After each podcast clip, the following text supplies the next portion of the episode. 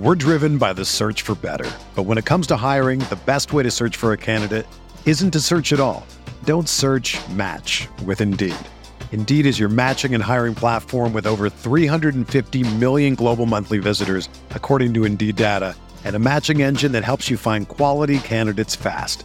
Ditch the busy work. Use Indeed for scheduling, screening, and messaging so you can connect with candidates faster. Leveraging over 140 million qualifications and preferences every day, Indeed's matching engine is constantly learning from your preferences, so the more you use Indeed, the better it gets. Join more than 3.5 million businesses worldwide that use Indeed to hire great talent fast. And listeners of this show will get a $75 sponsored job credit to get your jobs more visibility at Indeed.com slash BlueWire. Just go to Indeed.com slash BlueWire right now and support our show by saying that you heard about Indeed on this podcast. That's Indeed.com slash BlueWire. Terms and conditions apply. Need to hire? You need Indeed.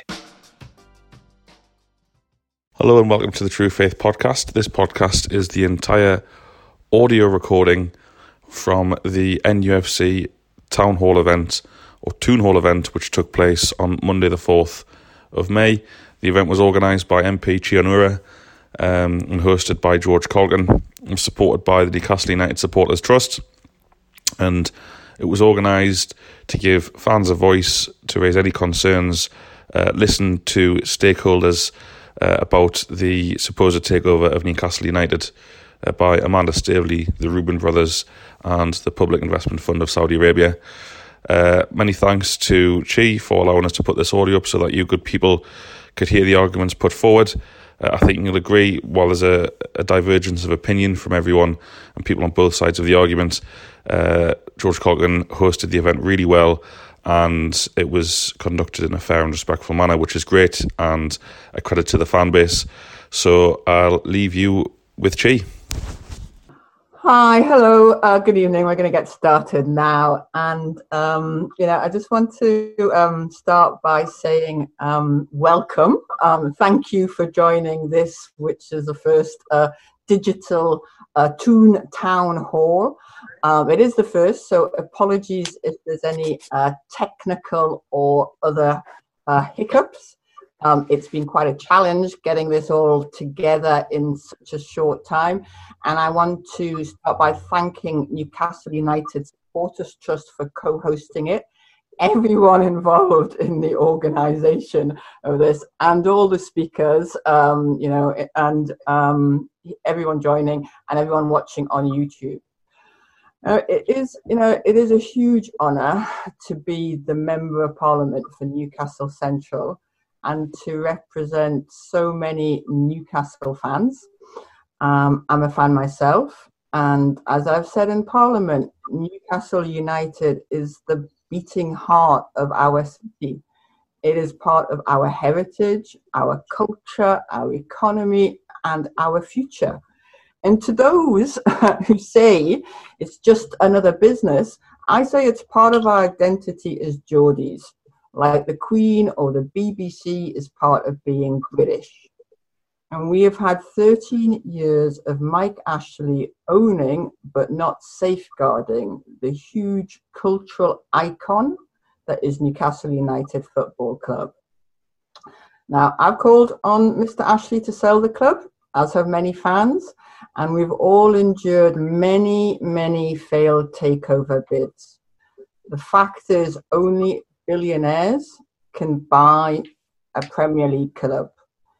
And there's been a lot of talk about this bid, this particular bid, what it means for the club, the city, and how that contrasts with the terrible human rights record of Saudi Arabia. Newcastle is a great city that welcomes people from all over the world and stands up for social justice, as we see every match day with Newcastle United supporters food bank. Many of those talking about the takeover seem to have no idea about that or what football means to our city. And that's because we haven't really heard from the fans. Uh, yes, you have to be a billionaire to buy Newcastle United, but you shouldn't have to be a billionaire to have your say in the future of the club. And my job is to represent Newcastle in Parliament. And that means representing the views of Newcastle United fans. And to do that, I need to hear what you have to say. So my job right now is to listen. For me, tonight will have been a success if I feel I understand what fans are saying about this takeover at the end of the evening. So, with all that, I'm going to hand over to your host for the evening, George Caulkin. Um, he is the senior reporter at the Athletic, and as most many of you know, was with the Times for many years. George. Well, thank you very much. Good evening, everyone, and um, yeah, thank you for joining us. Um, Newcastle are the club I grew up supporting, and I've been watching all my life. I've been reporting on them for 25 years now. So, welcome to tonight's digital town hall on the Newcastle United takeover, or the Toon Town Hall, as we've been calling it. For the purposes of strict accuracy, I should probably say prospective takeover because nothing's been confirmed yet. And that's not intended to make people panic or to set off a wave of Twitter conspiracies. It's just fact. So I am tonight's host, and I'm going to give a little bit of background first of all, explain the ground rules a little bit, and then introduce our speakers. Firstly, though, this isn't an attempt to tell Newcastle fans what to think or what to feel. It's about putting the club's ownership into context, both local and global, and to give all of us a voice. It's about having an informed, respectful, engaged conversation, and we want to hear from as many of you as possible. Now, 30 or 40 years ago, when a football club changed hands, chances are it was moving from one local business person to another. Now it's in the process of being moved from one billionaire to more billionaires, this time with a sovereign nation involved. Nobody has asked your opinion. Nobody has put it to a vote. Nobody has given you a voice.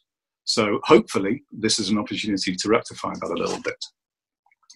There will be repercussions from a takeover, though. A takeover will have an effect on your team, on your club, and for some people, that's the only thing that matters.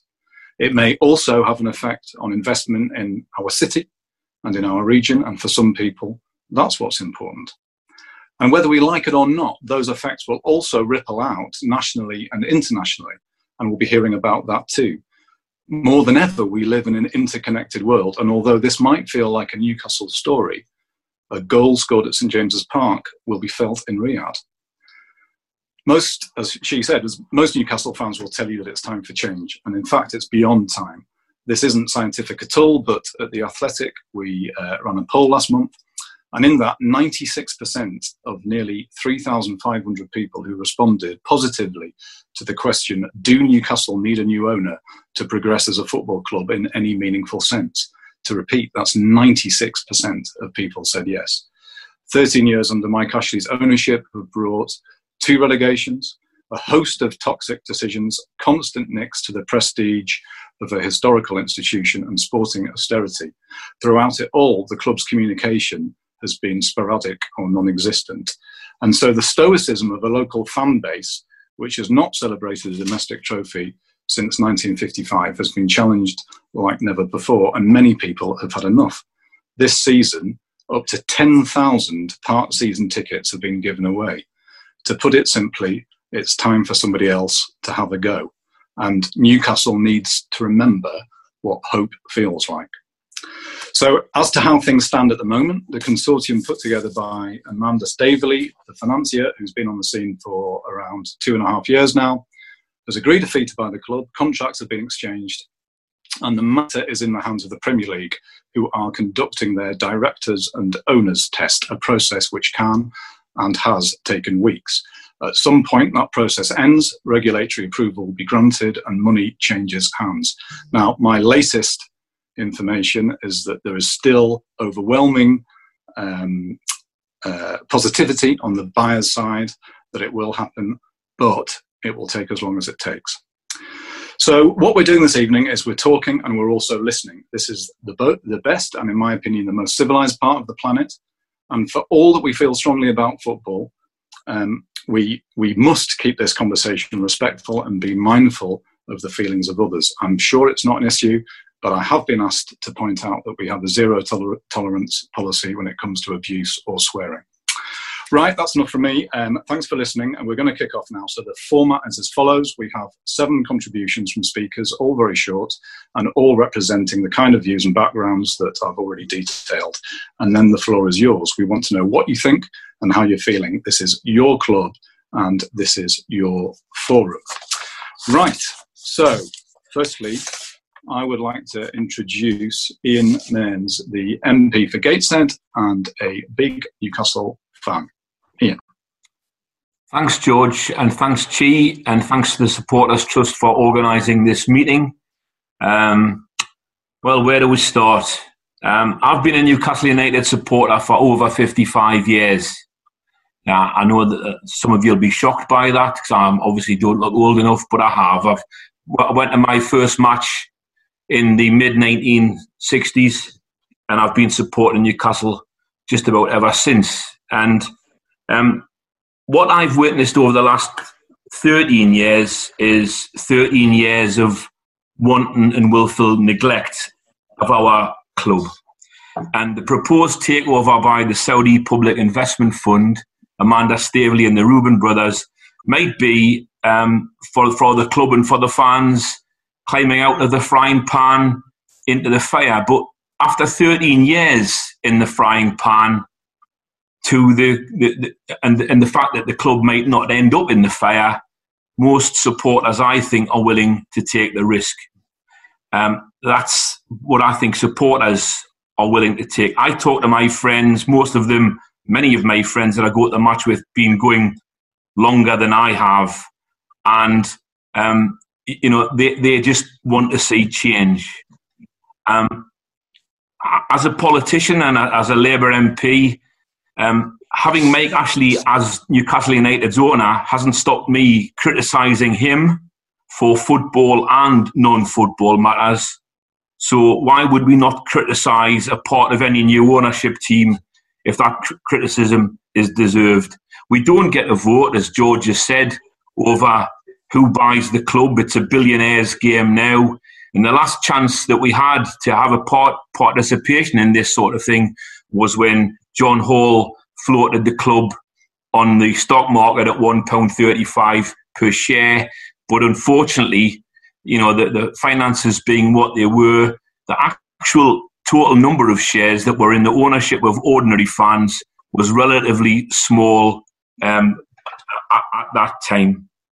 I, believe Newcastle United is a unique club in the world of football. No domestic trophy since 1955, which was two years before I was born.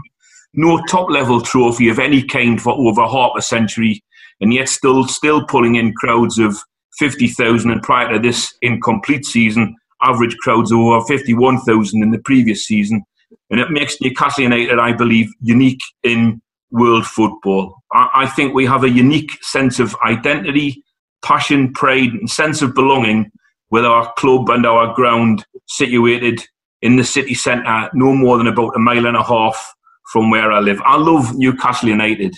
I can see an awful potentially going wrong with this, but I really do think that it's time that we got rid of an owner who simply viewed Newcastle United fans, the paying customer, as an asset to be sweated or milked, no interest at all in develop, de- developing the entity that we love, which is the football club.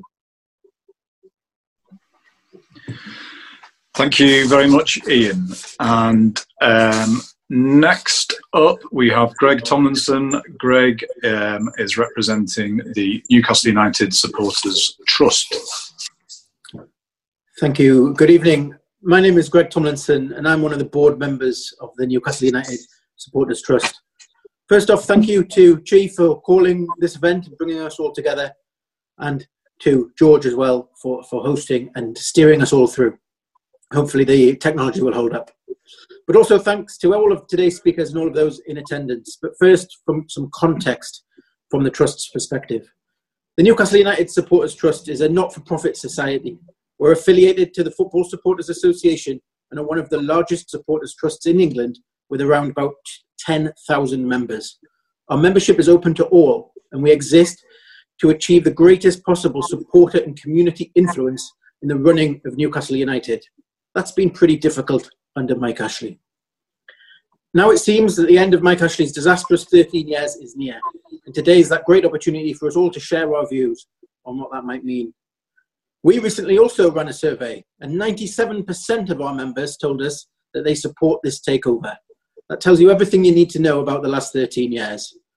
It is worth noting that some members did raise concerns about what the future may hold, but I'm sure you'll all remember the welcome Mike Ashley was initially given when he joined Newcastle and the pints that he was buying in the big market.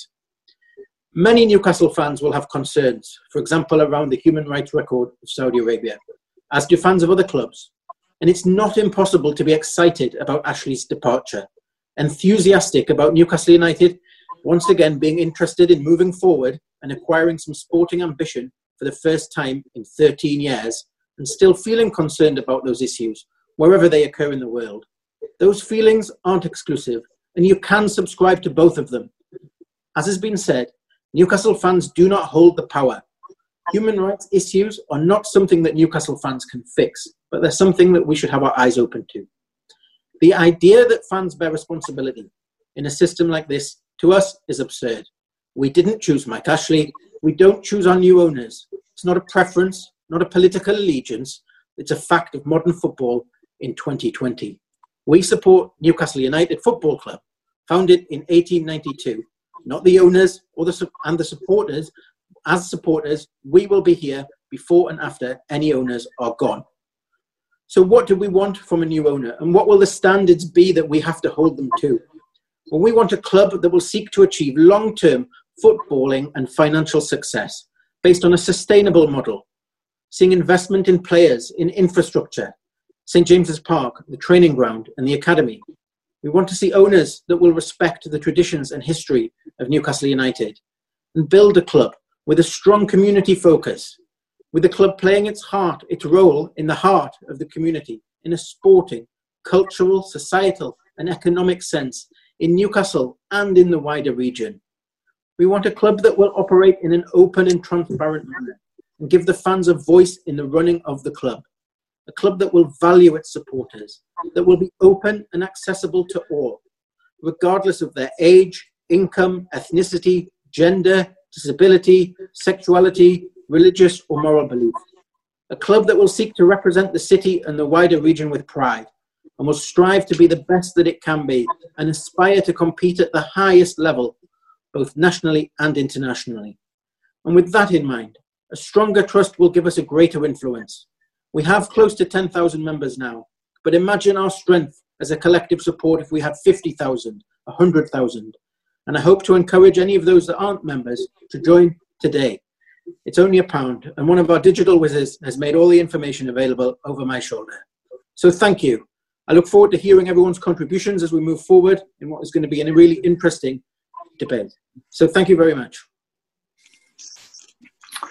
Thank you, Greg. Um, for those of you who are listening, we are aware that there are YouTube issues at the moment, so hopefully we'll get that uh, sorted, get that fixed. Um, and uh, the next speaker is Steve Hasty, who is representing the Fans Forum. Are you there, Steve? I am, George. Can you hear me? You can? Smashing. That's great technology, eh?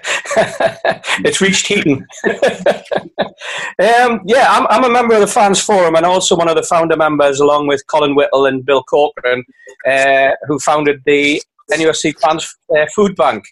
And obviously, community is very much at the at the heart of, of what we feel is our football club. Um, and I think I'd, I'd, just drafted a little piece here that I thought I'd read out. I have to wear specs because I'm getting old. I'm nearly as old as Ian, by the way. Um, what I just thought was that uh, while most Newcastle United supporters view any takeover simply as the removal of Mike Ashley as an owner and obviously the chief provocateur, I think it's inevitable that uh, the moment a takeover is announced, the attention will inevitably uh, turn to what plans the new owners might have for the football club. I think it's no coincidence that uh, for the last 15 years we've been filled with anguish as the club slipped from its what we consider vaulted position as the entertainers of the Premier League to basically cannon fodder for relegation. I mean, 15 years ago, Newcastle made their last appearance in the FA Cup semi-final and moved forward four years from there. And Mike Ashley's actions became what, for many, was the defining moment when the club effectively closed the door on any hope or desire that we may have for success. I think as Ashley's arrival was seen by many as a new beginning, uh, that brief honeymoon period extended by the return of Keegan was simply expunged from the moment Keegan's tenure departed or ended. Uh, and from that moment onwards, really, the club's just found itself lurching from one crisis to another. Uh, for many, that was the moment that Ashley's relationship with the supporters became so toxic that his, uh, his every action was viewed with disdain and despair, I think, in equal measure. I think for those who are not steeped in the daily machinations and ongoing machinations of supporters versus Mike Ashley, this must seem uh, rather odd at best and crazy at worst. Um, and to get a sense of it all, you have to understand Newcastle United supporters, our pride and our passion, our loyalty and our love for our football club, uh, also the love for our city, and the pride we have in the region. Um, move forward, Newcastle United, where are we now? Um, new owners on the horizon, hopefully. I think that's what we're all looking for. Um, when when we get new owners, then obviously bridges have to be built, uh, relationships have to be have to be nurtured, um, and well, obviously there will be a huge benefit in kind uh, that will be gained when Mike Ashley's replaced. Yes, there's going to be some quick wins, undoubtedly, but it's not going to be simply a case of coming armed with outlandish statements. I think that Newcastle United fans will be waiting for, and throwing out any plaudits or brandishing new ideas. I think what we'll be looking for will be a a coherent strategy that's been worked out and analysed and future proofed. Um, I think it's it's very important to say that Newcastle United supporters do come from a broad church with a multitude of opinions. Some of them are quite wacky, um, some of them are political, but no matter how wacky uh, they may appear or how political, I think everything, everyone in Newcastle United supporter deserves to be listened. Uh, and if we're to move away from the last uh, what seems to be pertinent herding cats position that I think we've all heard many times now, um, that's pervaded this club over the last 13 years, uh, in some instances fairly longer. Yeah, there's going to be problems that we're going to overcome. Newcastle United supporters will probably get drawn into discussions on topics and themes that are way beyond anything that we've previously considered. Um, ones that we considered normal in a safe place. Uh, political commentary that mixes sports and human rights are going to inevitably be a, be a hot topic for us as supporters. And I think we're going to have to approach those topics rather sympathetically and most importantly with uh, the appropriate due courtesy that those uh, topics need to be spoken about. I think finally, I'd just like to say that as a city, Newcastle and its people is known throughout the world for its position on human rights and our freedoms and obligations that human rights demand, whether it's Martin Luther King, whether it's Nelson Mandela, who is a free, uh, freeman of the city. Uh, the people of Tyneside have always stood shoulder to shoulder with those who have uh, led the struggle, and I think we'll continue to do so. And I think that should be reassuring for the rest of the world, people who have concerns about who our new owners are and what their intentions are. Um, but if the right team's in place, the new owners, whoever they are and wherever they come from. I think we'll all welcome them with a strong and fair light. Um, and if we all work together, I think we can all work for the benefit of a united Newcastle. And I think that's important. Um, we'll not shirk from our responsibilities, but at the same time, at the end of the day, we are Newcastle United supporters. I think that's basically all I yeah, need to get over at, the point, at this point in time. Thanks, George. Thank you very much, Steve. And now, if you just bear with me for a second, please. uh, so you'll notice I've changed my uh, background just for a second. I have been asked to uh, read out a contribution from Hatice Cengiz, the fiance of Jamal Khashoggi. So I'm reading out her contribution. My message to you, to you, as loyal Newcastle fans, is to stand together to oppose the takeover of your football club by the Public Investment Fund of Saudi Arabia. This is the right thing to do because Crown Prince Mohammed bin Salman, who owns and controls the fund, was involved in the murder of the love of my life, Jamal Khashoggi. It happened on the 2nd of October 2018 in the Saudi consulate in Istanbul. Jamal was brutally killed just days before our wedding. We went to the Saudi consulate to collect a certified copy of papers needed for our marriage. He had been lured there by Saudi officials. While I waited outside the gates of the consulate, a 15 member Saudi death squad who had flown to Istanbul earlier that same day ambushed Jamal and murdered him inside the consulate. They first suffocated him, then proceeded to cut his body in pieces using a bone saw. Then they smuggled Jamal's body out of the consulate and fled back to Saudi Arabia using the government's jets. To this day, Jamal's body has not been handed over. For weeks after the murder, Saudi officials denied knowing what happened to Jamal. However, when Turkish intelligence officials released evidence proving otherwise, the Saudi government admitted their agents killed Jamal. Every independent and impartial investigation, including by the CIA and by the United Nations, concluded that Crown Prince Mohammed bin Salman ordered Jamal's murder. No one from the UK with a murder accusation will be allowed to own and direct a Premier League club, and the exact same standard must apply to others trying to get into football in England. I know that many Newcastle fans are desperate to replace the current owner, but that must not blind us to what the Crown Prince is accused of and how very serious this is. I urge you to ask whether this is really someone you want associated with you and your club. This is not about politic, politics or business. It is about murder, plain and simple. It is also essential to think of the future and how this could detrimentally affect your club, its reputation, and its strength as a football club. The Saudi Crown Prince is not the same as the Crown Prince of the UK. Saudi's Crown Prince is the de facto ruler of an absolute monarch.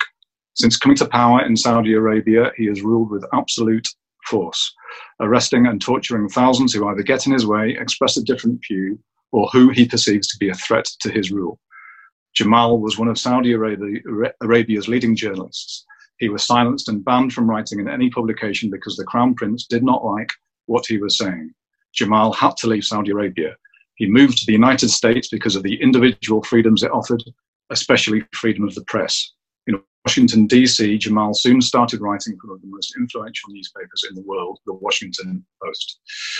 We need to all consider why is the Crown Prince wanting to buy Newcastle Football Club now? Jamal's murder has destroyed his reputation. He is desperately trying to restore his good name and whitewash his responsibility for Jamal's murder. If he is allowed to purchase Newcastle Football Club, it will help him to cover up the crime. It will look as though all is back to normal.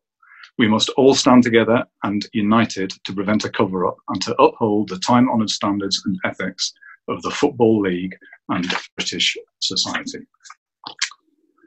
So, thank you for that contribution. If you bear with me one second. Thank you very much. Um, and now our next contributor is Jamila Khan from Amnesty International. Jamila. Hi, hello everyone, and thank you to Chi for inviting me at this, and thank you to everyone uh, for listening in advance. Um, I just want to sort of touch on a few uh, quick points. Um, first of all, it's not for Amnesty International to say who should own a football club. Our view today is to discuss the human rights considerations in the deciding process of this takeover. Um, and also, just to touch on what Steve and Greg have also said, um, Amnesty International do not believe it's the responsibility of the fans to talk about human rights issues or to raise human rights concerns. Rather, we want to sort of use this as a spotlight to talk about sports washing and why there should continue to be a platform and a forum of discussion on human rights considerations um, and violations. Um, so just real quickly, just wanted to say, um, you know, the Premier League and all businesses have a responsibility to respect human rights in what they do, and that includes sports bodies and football teams.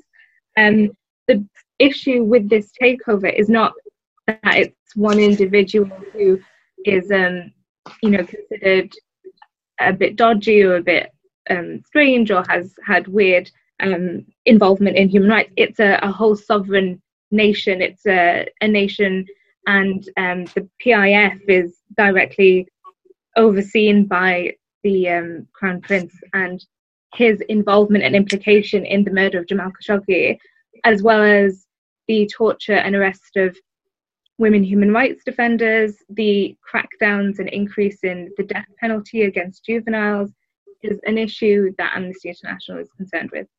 Um, and this is all to say, you know, there's a separation between our um, criticism of the Kingdom of Saudi Arabia and the Premier League uh, football as a business and um, and the fan base, which um, part of which is part of the local community and consists of very loyal and passionate people involved in a lot of community work, as Greg's talked about, and food insecurity and food banks. Um, and so it's healthy to have this discussion, I believe. Um, so our main concern is sports washing. Uh, sports washing is the attempt of governments and states to use positive associations with people uh, that people will have with sport. It's to boost the image, to divert attention away from um, human rights violations that they are responsible for. So Amnesty believes that uh, Saudi Arabia and its poor human rights record uh, with this takeover of a you know quite a prestigious and top tier football club is a way for Amnesty to divert attention away is, a way for um, Saudi sorry to divert attention away from um, its abysmal human rights record. Um, in recent years, Saudi authorities have hosted a string of high profile international sporting events which have been aimed to boost Saudi's profile. It's not just this takeover. We are looking at um, Formula One. We're looking at um, world championships of boxing. Um, and sports washing is not just something that Saudi commits. We've been quite vocal on the Beijing Olympics in 2008, uh, Sochi, um, and as well as Qatar. Qatar, talking about the human rights violations, had a positive effect.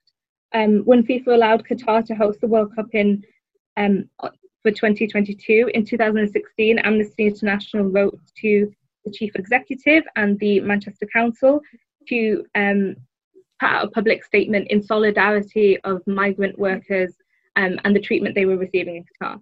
And that actually led to um, some implementations of scrutiny of Qatar. So what we're trying to say is you are Newcastle fans should feel um, positive and celebrate the football club and the new investment into it. Um, what we are trying to get across is that human rights should be considered in the process of deciding this and that there should be a space um, to raise human rights issues. If you're concerned about what you're hearing about uh, women human rights defenders who just peacefully express the right to thrive and are still uh, detained and, and tortured in prisons, and then that's something that you should perhaps raise if you're concerned about it, but it's no means your responsibility to. Um, you know, fans are responsible for some of the most great campaigns like Kick It Out.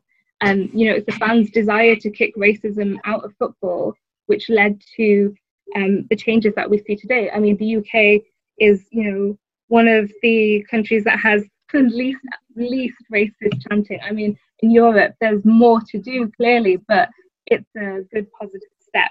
And what we are trying to say is, um, you know, as long as there is a forum and there is uh, a space for people to openly criticize Saudi Arabia and its uh, treatment of human rights and, and activists, um, then that's all we can hope for. We it's not our responsibility to say who should own a football club and um, what the fans should do, but if you are interested in championing um, some of these human rights concerns, as you are with social justice issues domestically, like food insecurity, and that would be something you know really welcome. Um, Newcastle is a great club, and, and we just look forward to campaigning with activists on the ground and uh, with Newcastle fans should they wish to.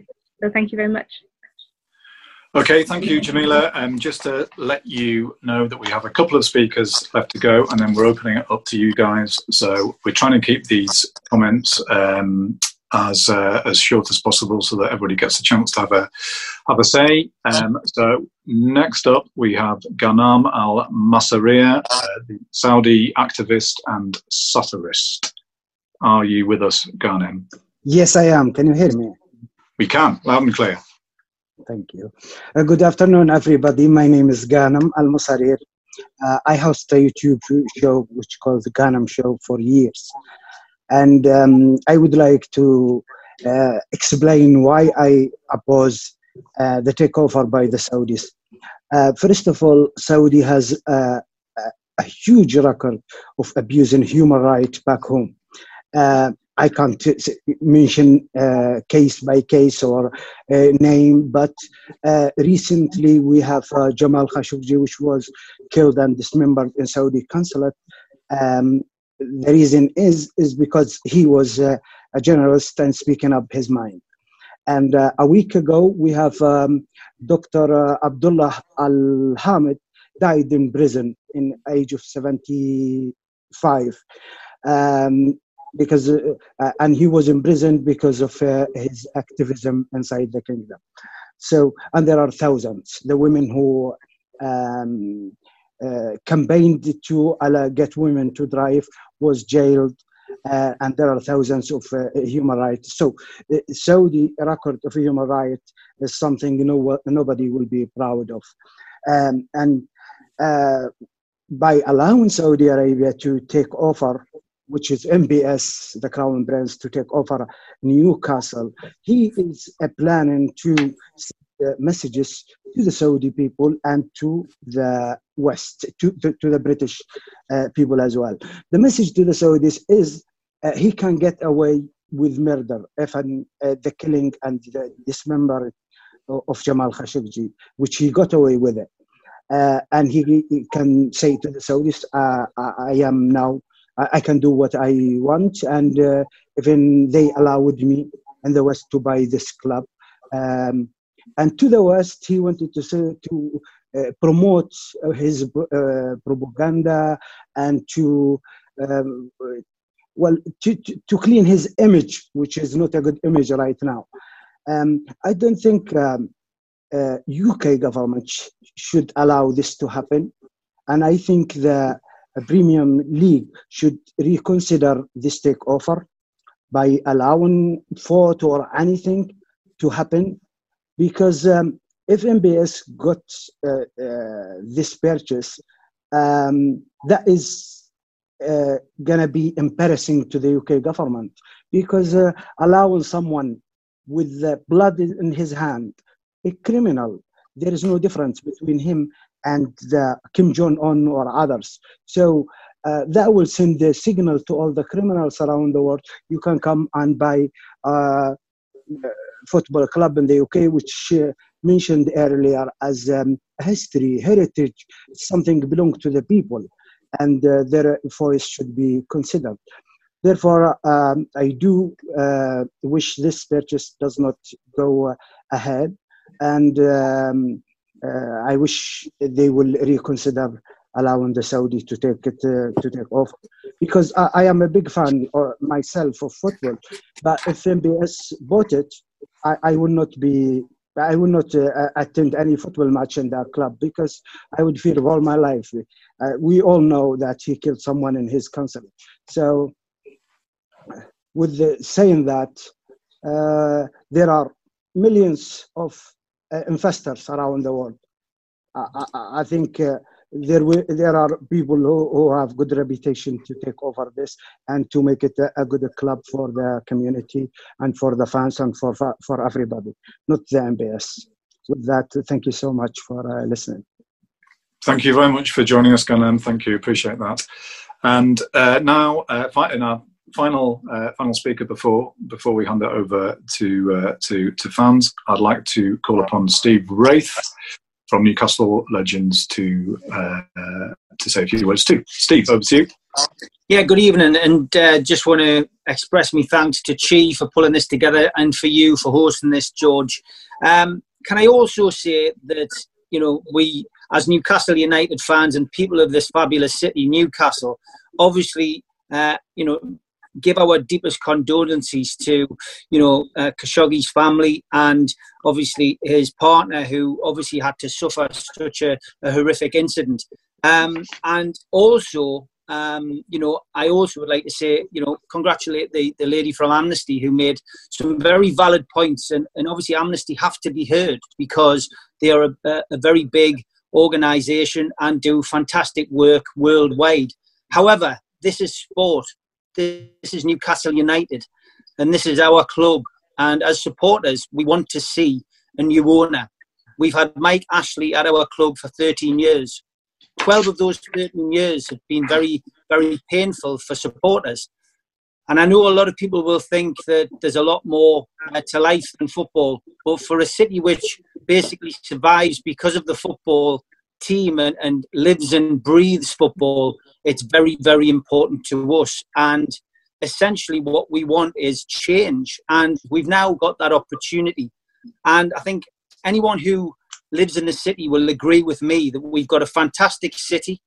It's very diverse. It's a multicultural city, and it's a city that we're all extremely proud of. And for me to see uh, PCP partners facilitating a deal, which of course involves a vast amount of investment from from the Saudi PIF, but also includes Jewish money with the Reuben brothers and good old North Yorkshire money with Amanda Staveley, who is married to an Iranian.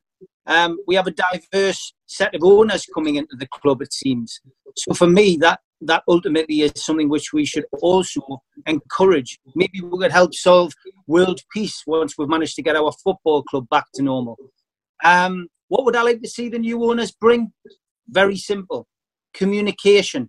It's something we haven't had from Mike Ashley for 13 years communication will improve our football club. It will improve the relationship between the fans and the club. We want the club legends welcomed back into the into the club. We've we've seen many of our legends, you know, embarrassed or kicked out of, of St James's Park. We want to welcome them back in because they can do so much for us in ambassadorial roles and in and around the club we need to take a leaf out of the likes of Manchester City, Liverpool, Manchester United's books with our legends. It won't happen overnight, but we need the money that they bring in from Saudi in particular to help us with the infrastructure within the club, to improve our training facilities, improve, improve our fabulous stadium, and of course, improve our team, which is what essentially drives everything else forward. But I think the most important thing is reaching out into the community.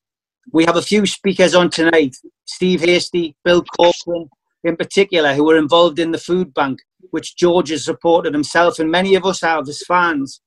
And for me per- personally, getting involved in the community is again something that our football club does on a regular basis, but doesn't do enough of. We need to be encouraging the women's football team. We need to be investing in the women's football team. We need to be reaching out to all the, the other diverse groups. Um, we, we, need to be building on the, found, the success of the foundation and of Newcastle's pride. There's so many things that we can do as a football club because we are a community club. But unfortunately, that can only happen if this takeover goes through. And for me, that is the one reason that we should be embracing, uh, you know, our involvement not only with Saudi but with Amanda Staveley, who is facilitating the deal with PCP. So for me, it's a great opportunity let's hope that it goes through and we can all get the cans out in the next couple of weeks. Thanks very much for the opportunity to speak. Thank you very much, Steve, and thank you indeed to all of our speakers. And what we're going to do now is um, we are going to open the floor up to you. And firstly, that means uh, we have a, a list of uh, people who have asked to make a contribution. So we'll go to them first. Just to let you know that the chat function on Zoom is now open. So um, that's something we'll have a look at as well. Um, if you can, uh, please bear with us at this bit because we're going to have to try and unmute people individually as we ask them to to make their points. And so, uh, obviously, if we have everybody unmuted at the same time, we'll just all be shouting and talking over each other. So, first up, um, I have Graham Townsley. Graham, if um, if you bear with us for a second, and um, if you can make your point when you're ready, please, that would be great. Uh, good evening, everybody. Uh, thank you very much for this. Um, I did start off just on my email just to give you a background that um, I've been supporting the club since the 70s, season ticket holder since last 25 years, and last summer um, when Rafa went, then that was my that was my cue to go. And it was purely just because I didn't feel it's though my club anymore. Um, I don't think, um, well, I was one of 5,000, but I think a lot of people have felt that over the last few years. Um, I don't think there's much point talking about who's going to be the new manager, new player, because of players, because I just think that's irrelevant really to that side of things. Um, my hope, I think, is to bring all the local um, businesses into the in the northeast that have such great talent to actually work and try and develop the club and compete with that community spirit. I do appreciate that the money that is needed to run the club, i.e., sponsorship deals, be bigger multinational companies. But I really, really hope that um, the new board do go round, do co- contribute, and do get to know the local businesses from that side of things. Because I think the big thing with the bond of the city is when the people and the city come together. And the other bit I'd like to see is um, I do work and travel myself, but I think the tourism as well, if we can do that, because I'm pretty sure there'll be lots of people come to this city as hopefully we get more successful. And I think, again, to work with the uh, tourist boards and in, make us the welcoming city we are can only be good for the economy and really build up the city. I think it's a real good opportunity for the city to grow with the local businesses and the local uh, tourist boards from that side of things. So that is really overall my sort of point of view, really, and I think that's the positive side and the exciting bit Newcastle could be. Brilliant, Graham. Thank you very much indeed. Um, that's a great way to kick us off. Um, I should have said beforehand, um, we're trying to keep contributions to a couple of minutes if possible. Graham, you did that perfectly, so thank you very much indeed. Um, and next on my list is Brian Swanson. So um, hopefully in a second or two, Brian will be ready to join us. Are you there, Brian? I am, George. Thank you. Can you hear me? Yeah, loud and clear, Brian. Right. A lot of what I've got to say is that I, I wish to speak against the takeover. And a lot of what I want to say has been covered uh, by previous speakers, particularly that powerful letter from um, Mr. Khashoggi's fiance, um, Ms. Sen- Cengiz. Uh, but I'll read it anyway, but it might be some repetition in it. Um, his name has been mentioned just obliquely, actually, not not directly, but it, it is a fact that if this takeover goes ahead, Crown Prince um, Mohammed bin Salman will be the new ultimate owner of Newcastle United Football Club, even though apparently his name doesn't appear in any legal takeover papers. Now, there may be a good reason for that. Uh, he didn't, probably didn't want his name mentioned at any early stage, but he will be the ultimate owner. His uh, public investment fund have, have are putting up 80% of the uh, the fee, which is around 240 million pounds. Now he controls the whole of Saudi Arabia, probably certainly the public investment fund, and there's no way he's going to um, invest 240 million pounds and not um, be in control. Um, in my opinion, and in the opinion of many others, uh, including, as I said, uh, Mr. Khashoggi's fiance, um, Mr. Bin Salman is not fit and proper person to own our great football club, or any other one for that matter. Um, as they say, he's been accused of many human rights abuses, um, the, the, war in Yemen and um, the crackdown on feminists and human rights activists in Saudi Arabia. Um, and of course, the incident in uh, the Saudi consulate in Istanbul is well known now to everyone. Um, on his, um, I'll not go over that detail again, but basically he was murdered there uh, whilst he was trying to get uh, his wedding certificate, um, which was to happen a few days later. And Miss Cengiz, his fiancée, sat outside, as she said, the whole time, but never saw him again. And as she said, both the UN and CIA have um, said the murder was ordered by bin Salman. Uh, I would have thought this guy with this reputation wouldn't be the sort of man Geordies would want to own their great football club. I understand um, the long held wish the fans have to see the end of Mike Ashley uh, and the, for the club to sort out finances that enable them to compete for the best players and thereby challenge for the top comp- competitions. Um, but this is not the way to do it. Bin Salman makes Mike Ashley look like Captain Tom. He will use the club and the global power of the Premier League to whitewash his reputation, as he is seen around the world sitting in our director's box, entertaining the great and the good. I can't believe Geordies could really be happy selling their birthright for this blood money. just to win a few football trophies. If the takeover goes ahead, that will not be the end of it, just the beginning. St James's Park will become the focal point for demonstrations against the Saudis. The army will be vilified at away grounds, and the reputation of the city of Newcastle and Geordies everywhere will be tarnished by association. Okay, Brian. Uh, I've just got one, one, one more sentence. There. Okay, well, we're, we're, we're trying to we're trying to we're trying to give it two minutes each, and you're almost double that time. So we have to be fair to everybody. Oh, yeah, well, yeah. Just to finish off, um, let's do the right thing and stand behind Ms. Cengiz rather than this bully. Thank you, George. Uh, that's great. Thanks, Brian. Appreciate that. It's very tough for everybody because this is, uh, you know, this is something that's very important to all of us for lots of reasons, um, and uh, some of them very emotive. And but we have to try and be fair to everybody, just so we can try and hear as many voices as possible. And so I really don't want to interrupt, and because that's rude. Um, but also, if you can try and please keep uh, your your contributions to a couple of minutes, that would be great because that means we can hear as many as possible. So uh, next up, we have Akil PK.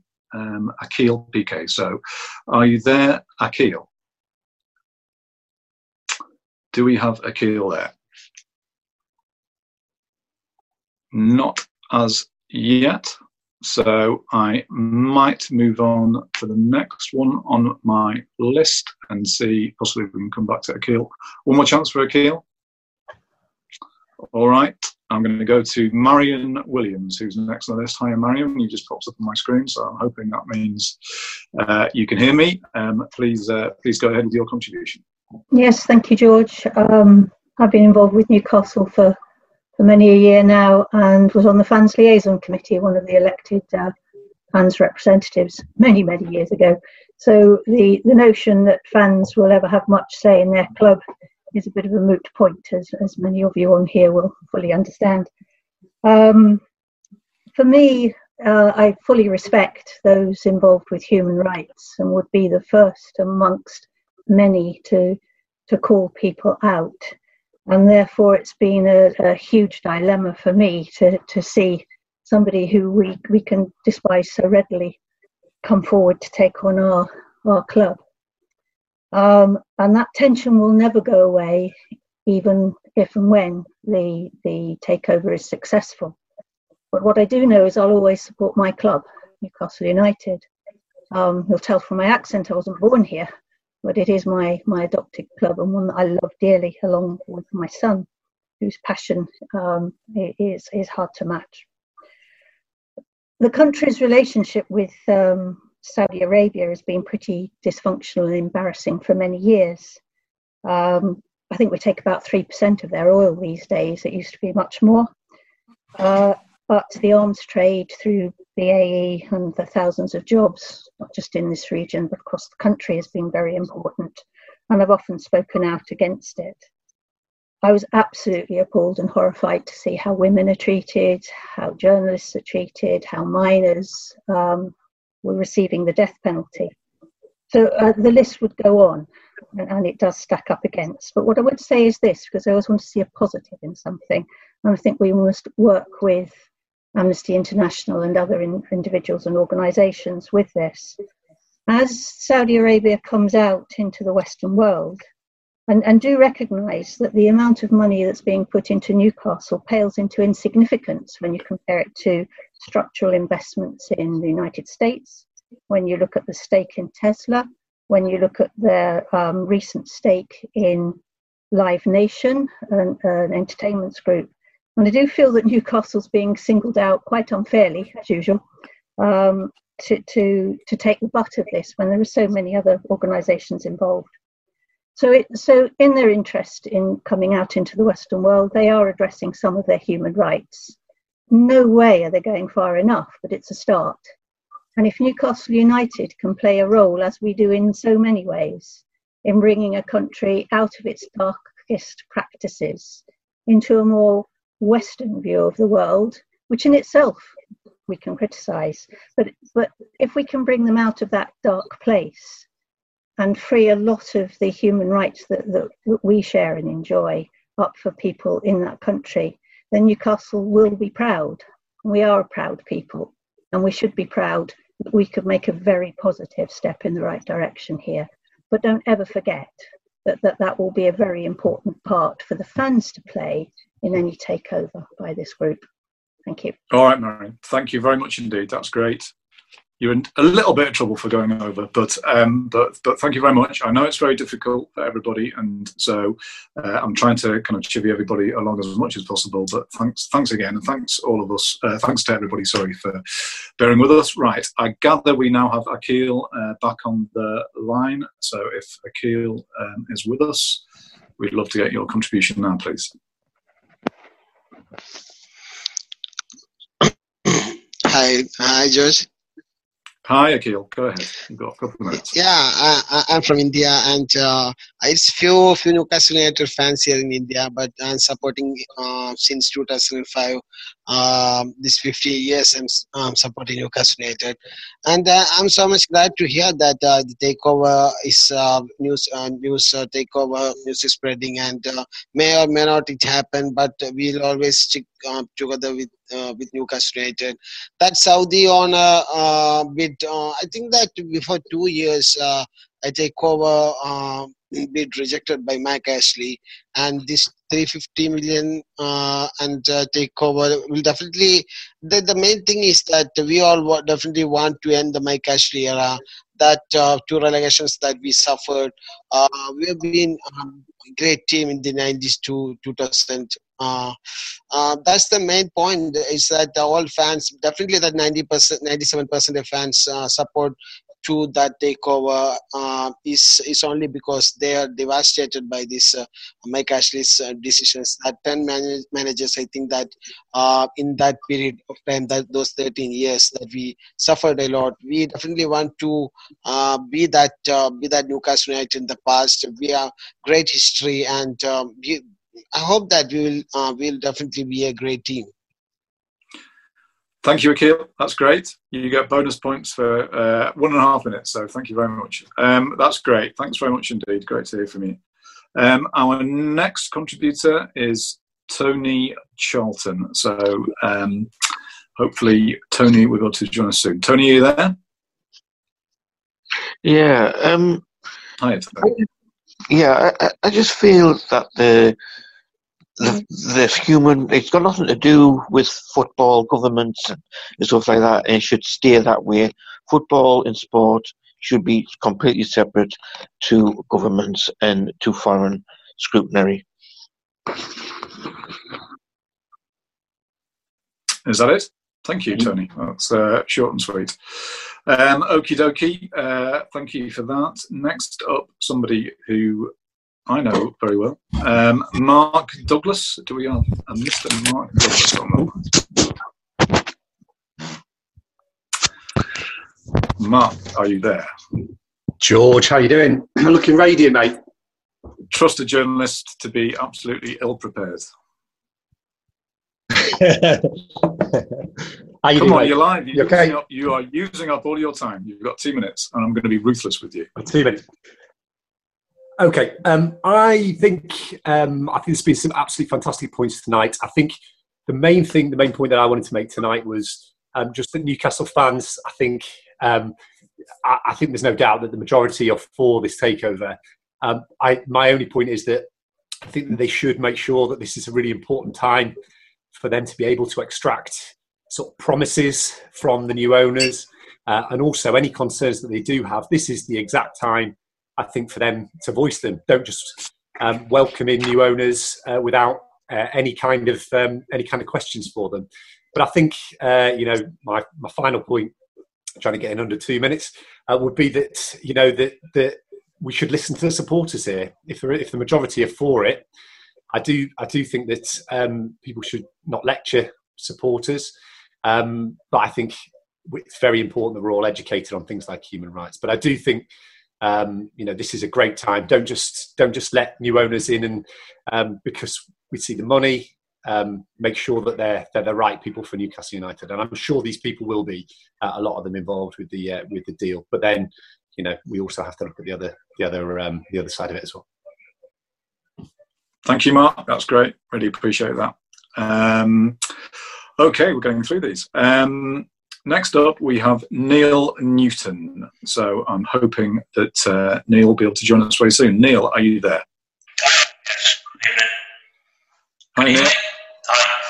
I just wanted to make the point that uh, I support the uh, support the removal of Mike Ashley if he's going to sell. Uh, he's had his he's had his foot on the throat of the club's ambition now for the 13 years he's been there. Uh, my children who are taking the match, they, all they all live known as Mike Ashley. So from a football perspective, I just want to go back to the game with some hope. Um, the human rights issues um, I'm aware of, um, the terrible murder, but all nation states have some blood on our hands somewhere along the line. Um, I think that side of it, uh, the, the political dealings, um, should be left. Well, not, not necessarily left. Yes, of course, should be educated on human rights. Uh, that's not to say that many fans aren't already. Um, but ultimately, our governments, our current governments and past governments, continue to deal with the Saudi Arabian regime. So I think more effort from on their side, particularly with arms and likes of that, uh, with weapons, uh, the the war in Yemen, we're aware of that. Um, so I support Newcastle United, but I certainly don't support the human rights abuses in Saudi. Thank you. Lovely. Thank you very much indeed, Neil. Appreciate that. Thanks very much for joining us, for taking the time to do that. Um, next up, we have Umar Farouk. Umar, are you with us? Hi, Joy. Can you hear me? Can indeed, Umar. Yeah, go ahead. Yeah, well, I'm going to keep it brief because a lot of my points have been made already by people, some great points. Um, just two points, really. Um, firstly, just about what Newcastle fans want, with Mike Ashley obviously uh, being here for 13 years. Uh, I think a lot of things that the new owners will do potentially would appease a lot of our fans because what Ashley's done has been, you know, obviously not good for the club, the community, everything. So I think we're open for investment and change. Um, and I think whatever new owners bring would be uh, much appreciated. Um, I don't think we're expecting, you know, overnight success, lots of spending. I think it's about slow growth, it's about investment, it's about building the club, the infrastructure. That's the important thing.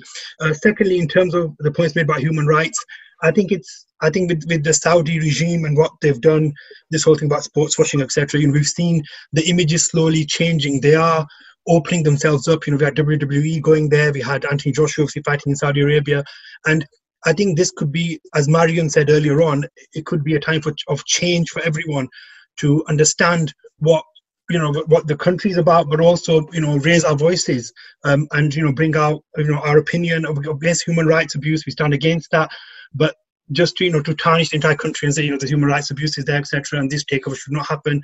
I don't agree with that. As a newcastle fan obviously against human rights abuses everywhere.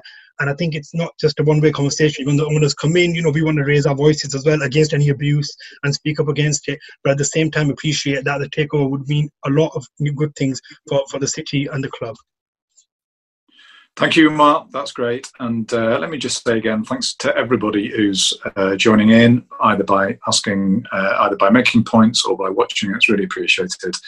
Um, thank you, Umar. Next up, we have Dan Clark. Is Dan Clark with us, please? I am, yeah, George. Can you hear me? Hi, Dan. Yeah, loud and clear. Thank you. Nice one. Um, yeah, I'll just jump straight on it. I'd really like to see the supporters trust push for 10% fan ownership um, and maybe that could be a good vehicle to do that. I wouldn't expect it to happen overnight, but I would like to see that happen. I would like to see uh, our MPs maybe even table something in Parliament to try and protect other clubs in the same way. Maybe that ship sailed, I don't know, but I would like to see that happen. Um, I would also like the council and our leaders to bend over backwards to support whoever our new owners are in making the club as vibrant as possible and the region. I, I t- completely trust those people to raise human rights in the right place at the right time and in the right way. And I think that's important too. I would love to see the club release a statement welcoming Amnesty's input and praising the work that they do because I think that's crucial. And you can welcome both parties to the table. I think as a club we can do that.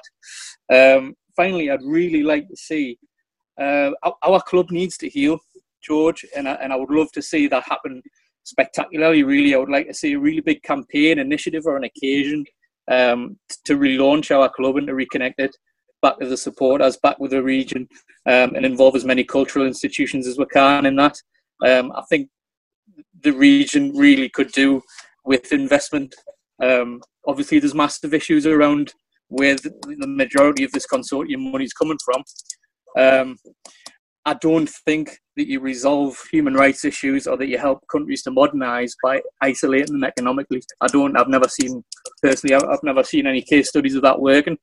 Um, so I, I, think it's a really good opportunity actually to maybe help those people by welcoming um, that investment. You know, um, and that's a big thing for me to say because I work as a writer and I realise the level um, of persecution that people in Saudi Arabia have, have had to endure at the hands of of, of the Crown Prince Um, that's everything I've got to say. Thanks, George. I really appreciate it that, that this has been put on by Chi's team and everything. It's been great. Thanks.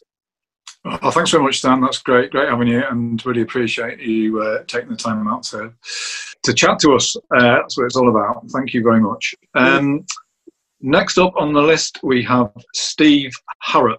Is Steve Harrop there, please? I am. Can you hear me? Can hear you loud and clear, Steve. Go ahead. Thanks for having me on. Uh, I'd just like to raise, um, first of all, I think Dan, Omar, and Marion have raised some brilliant points, and I also took in Brian's as well. There's two words I think I'd like to put here. One is hope, and one is journey. And I think, me, I'm one of the little boys that climbed up the steps with my dad when I was little, and fell in love with the place and couldn't do nothing else with it since and it's been my lifelong love affair of nearly 56 years.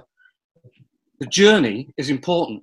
We as a country have been on a journey over hundreds of years, and we've been one of those nations that's got a lot of blood on our hands and has done many things around the world. But I'd like to think the two words would combine in hope and journey, that this would be a window to everybody. If we get the Saudi investment in, they would have to be more open in terms of what people were seeing because we would be that window and we would be provided with the hope to take our club, which needs that and hasn't had it for 13 years, but also to take it into a region which relies on it. But equally, the hope is, is that there will be change. There'll be change in the club, there'll be change in the city and the region, and there'll be change from our owners and the key owner to actually be a better contributor to what goes on. I do think football and politics should be separate because there's too many examples of other people who bought clubs with terrible records, and we've not done much about that as a Premier League or as a government. But I think today it's the hope that Newcastle United will grow with people and take them with us because I think that's our cultural heritage. We give people hope, and we've had it taken from us for too long. So well done, everybody else. But that's my point. And I really am passionate about the team, as you can probably tell. Thank you. That's great. Thank you, Steve. You also have a fantastic taste in shirts, if you don't mind me saying so. Um, right. Um, thank you. Thank you, Steve. Right. Next up, we have Cliff Cully. Is Ooh. Cliff Cully there for us, please? Hey there, Cliff. Hi, can you see me? Yeah, we can see you and we can hear you loud and clear. Okay. Um, actually, the point I was going to make is very well presented by Dan earlier on. Do I want us to be taken over? Yes. Do I want us to be taken over by this group? I feel very uncomfortable about it.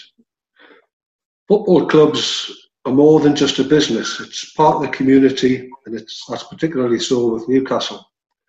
The reality is that we cannot stop wealthy individuals or organisations owning football clubs. Probably nor do we want to. Um, however, we can't allow a club to promote their owners' immorality or unacceptable customs, either directly or indirectly, which we've done to a certain extent with, with Mike Ashley. The law helps in a way, as, for example, it won't allow homophobic or racist or sexist propaganda. However, it's, it's more than that. The club represents the, the culture of the city and its people, and that should not be tarnished by association with unwanted owners. So how do we how do we help just to try and alleviate that. It's, I think it's imperative that the club's decisions can be influenced by the city and its people. We therefore need meaningful representation of clubs by elected fans to directly influence the decision making of the club. And I think that can only come through legislation, only come through law, through Parliament, from, from MPs that will ensure that all clubs, you know, like there's positive examples out there like Leicester City and such like, but if all clubs had a percentage of the fan base on the board of directors to influence that decision making, I think that would be a positive aspect and might be a positive outcome from this. So I invite the MPs that are listening in to consider that and possibly uh, move that in Parliament. Smashing. Thank you very much indeed, Cliff. And um, I don't mean this to be patronising or trying, because I'm a Newcastle fan as well, but I just would just like to say the tone of this conversation and uh, the points made are fabulous. They're educational for me, they're interesting, and they're respectful and they're inclusive. So thank you very much indeed. I'm really enjoying this. Um, okay, so next up we have Christopher Argris. I hope I've pronounced that right. Argris. Christopher, are you there? Close enough. Thank you, uh, George, and uh, thank you, Chi, for uh, facilitating this uh, forum. Um, as an American expat in the UK uh, since 2015, supported United since 1993. Uh, I, I, believe I can speak to the international reach of United back to the entertainers era under John Hall's ownership and the promise of new ownership, ownership who doesn't just care about the turning a profit uh, for a portfolio, but sees the benefit of investing in the squad, the club, and the community.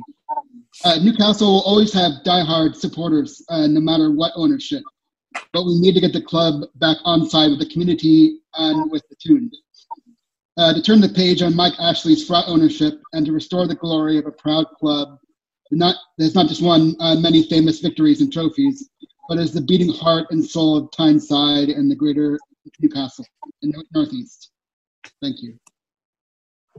Thank you very much indeed, Christopher. That's that's great. Thank you for your contribution. Um, okay, um, next on the list we have Peter Morn. Are you with us, Peter? I am indeed, George. And thank you for all you've done this evening. Thank you. Uh, I have to declare an interest because I'm an elected director of the Newcastle United Supporters Trust, but that doesn't make me any less a fan. I uh, I just wanted to say that this is all about politics, but the politics it should be about is the politics of Newcastle United, not world politics. We all have our own political views on human rights in particular, and you couldn't help but be moved by some of the things we've heard this evening. But let's keep this into pers- in perspective. We're talking about a football club a football club that's very important to many of us, but a football club nonetheless. It's not a sovereign nation, nor can we as a club possibly have any say in the way a sovereign nation conducts itself. But we can, well, I hope we can with the new owners, have a say in our club and the way our club is run. And that's what we want to do. Whoever owns the shares in the club we want to have an influence, and that's the politics which is important. And that's why I was delighted to hear from Greg Tomlinson earlier on the work of the Trust. So all I can say is thanks for everyone who organised this. It's been enlightening, it's been extremely well run, and I'm grateful to have played a small part. Oh, smashing, Peter. Thank you very much. Thanks very much for joining us. That's uh, that's that's marvellous. Um, okay, so next up we have another Stephen, Stephen Coburn, Stephen Cockburn. Not sure how to pronounce that, so you can put us straight, Stephen, if you're there. Hi, it's uh, Stephen Coburn. There's there's no other way of pronouncing that. Um, um, yeah, thanks everyone, and it's a really great debate. And um, I'm, I've been a fan since kind of games in the 80s. I should also declare I do work for Amnesty International as well, but I'm coming to this as a, a member of the Supporters Trust. Um, I'm a fan myself. Um, I'm as desperate as everyone else to get rid of Mike Ashley, desperate to bring some hope back, desperate for the club to mean something again. Uh, and so I've been excited about takeovers for years. I am uneasy about this as a, as a fan, not just as a, as, a, as a human rights professional.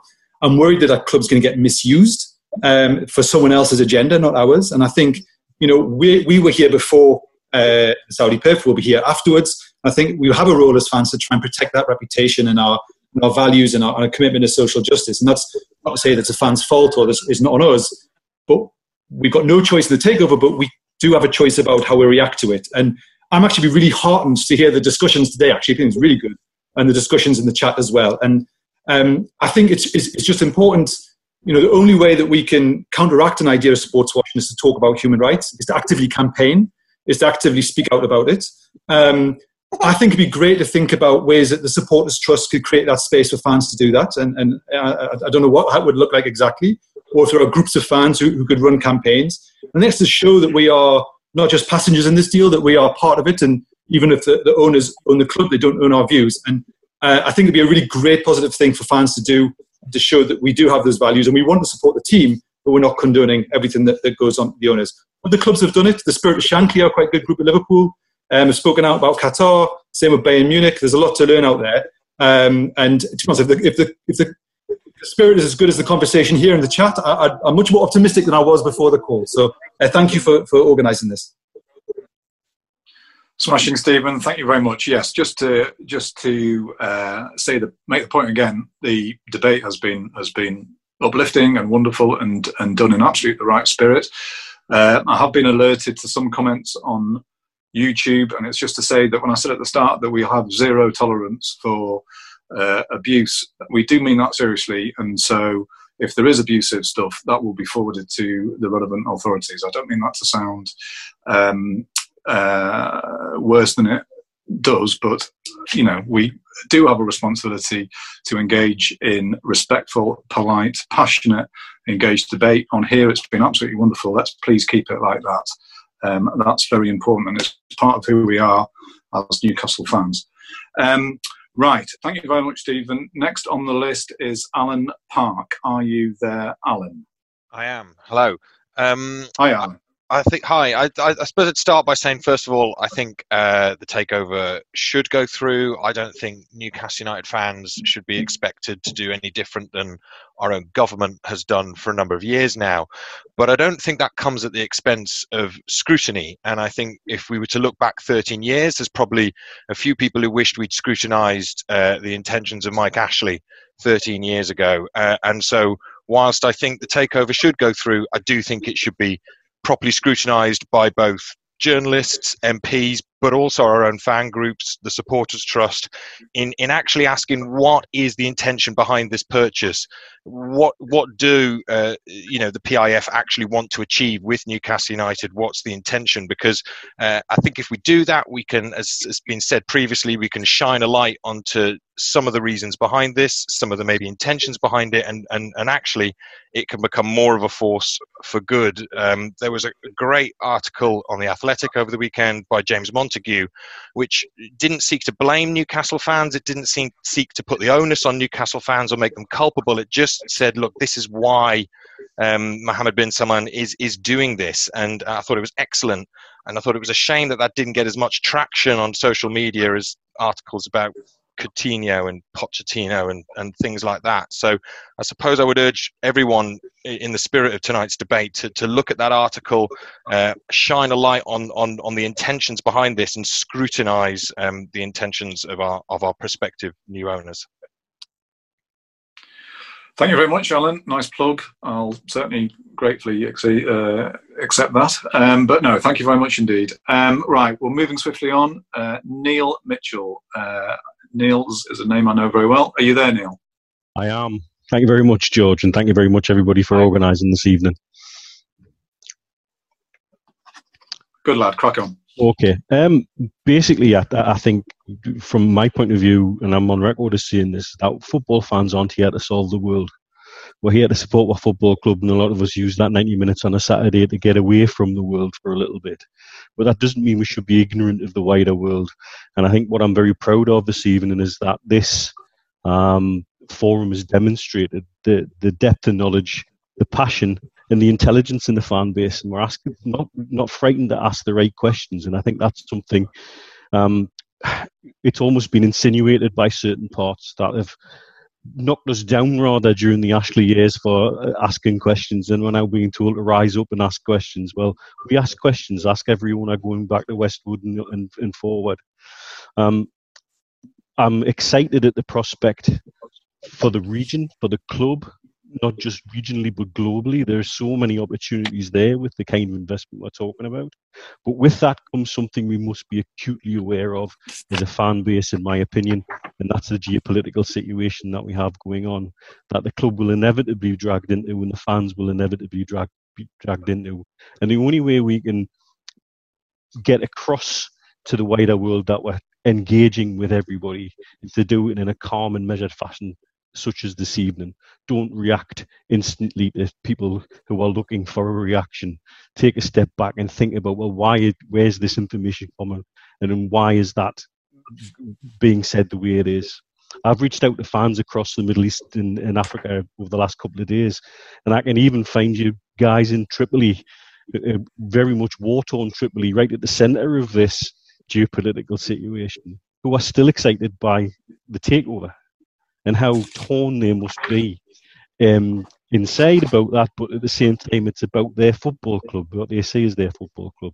And I think we've got so many opportunities as a fan base to stand up and make everybody proud of the city and everybody proud of the club again and make us proud of ourselves again. And we need more interaction like this to do that. Thank you, Neil. Um, that was my least unpleasant visit to a dentist uh, for a very long time. Neil, by the way, is a dentist, which is why I'm saying that. Um, right, thank you very much indeed. Um, next up, we have Keith Gray. Is Keith Gray there, please?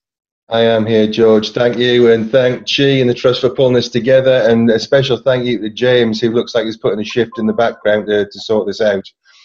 Um, Saudi Arabia are a wealthy country. I think of that there's no doubt. But as a society, despite their wealth, you might well argue that socially, developmentally, and they're not quite in the same century as we are. And that goes for other cultures too. Anybody self schooling at the minute will open history books to look at our good selves drowning women for being witches. If they survived that, then we burned them because they, that meant that they were a witch. So perhaps as a culture, we could help educate others who've moved on ourselves. It's clear they invest worldwide, governments, including our own, universities, including many of our own as well, and recently including holiday companies and cruise lines. I've never seen a cruise line town hall being needed because of complaints in the media against Saudi investment. So why is it so important to journalists in the UK that Newcastle United bear the brunt of this apparent upsurge of anger towards them? This will bring investment to our city, the wider county, jobs for many areas, and with what's going on at the minute, by God, that money's needed. Wider prosperity and incredibly enough, tourism from the Middle East to Newcastle, not the other way around to get some sun. I really just want to understand what we've done as a region to, mer- to merit this ongoing prejudice now against our city, our football club, which is now allied to their kingdom. Thank you. Thank you very much, Keith. Appreciate that. Um, thank you very much indeed. All right, who have we got next? Rob Hetherington. Do we have Rob on the line, please? Is Rob there? Are you there, Rob? Can you hear us? I can hear you, Rob. Yeah. Cheers. On. Well, my, my first point is I wasn't going to say this, but we shouldn't be mixing politics, religion with sport. Basically, we're a football club, and we are here to support our football club, and we just want a new owner to take it forward.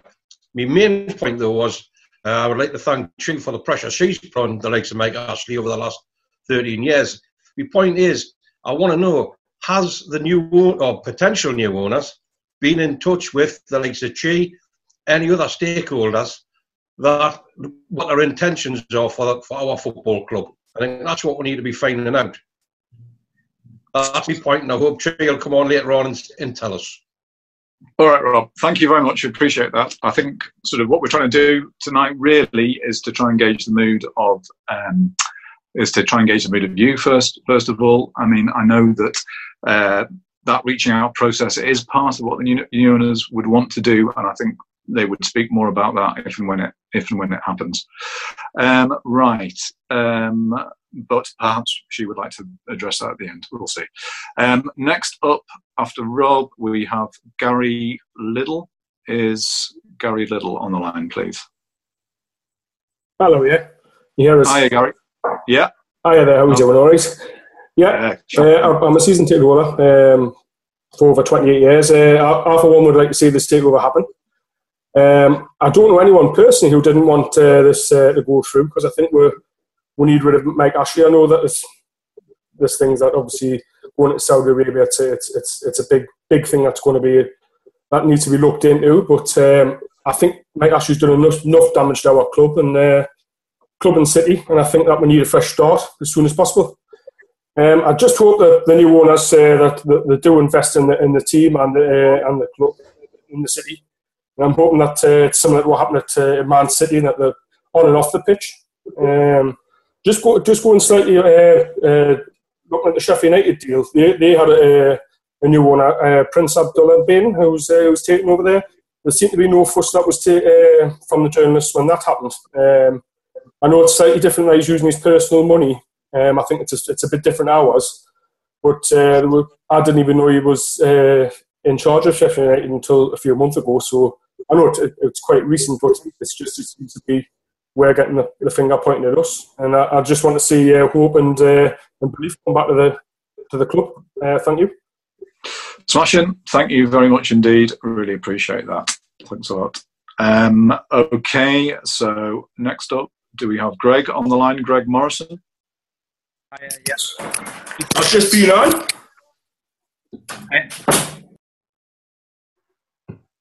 Are you there, Greg?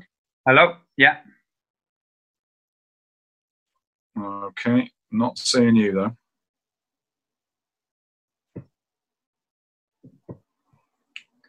Hello? Richard, do we have do we have Richard Grant on the line?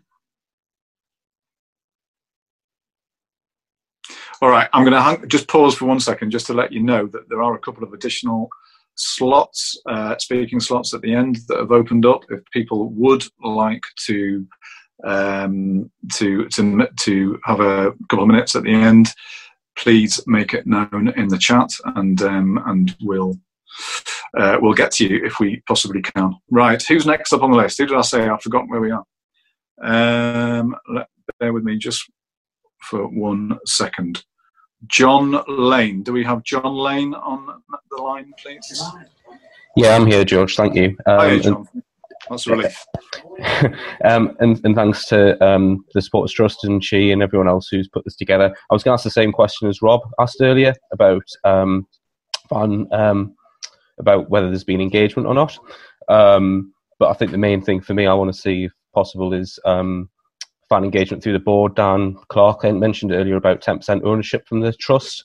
Um, in reality, I think um, if we could get fan engagement through the board and having an elected um, member of the board from the fans, that would make be a massive difference. And you know, I was involved with the forum for two, three years, and um, you know, I think having someone on the board would achieve a lot more than what that did.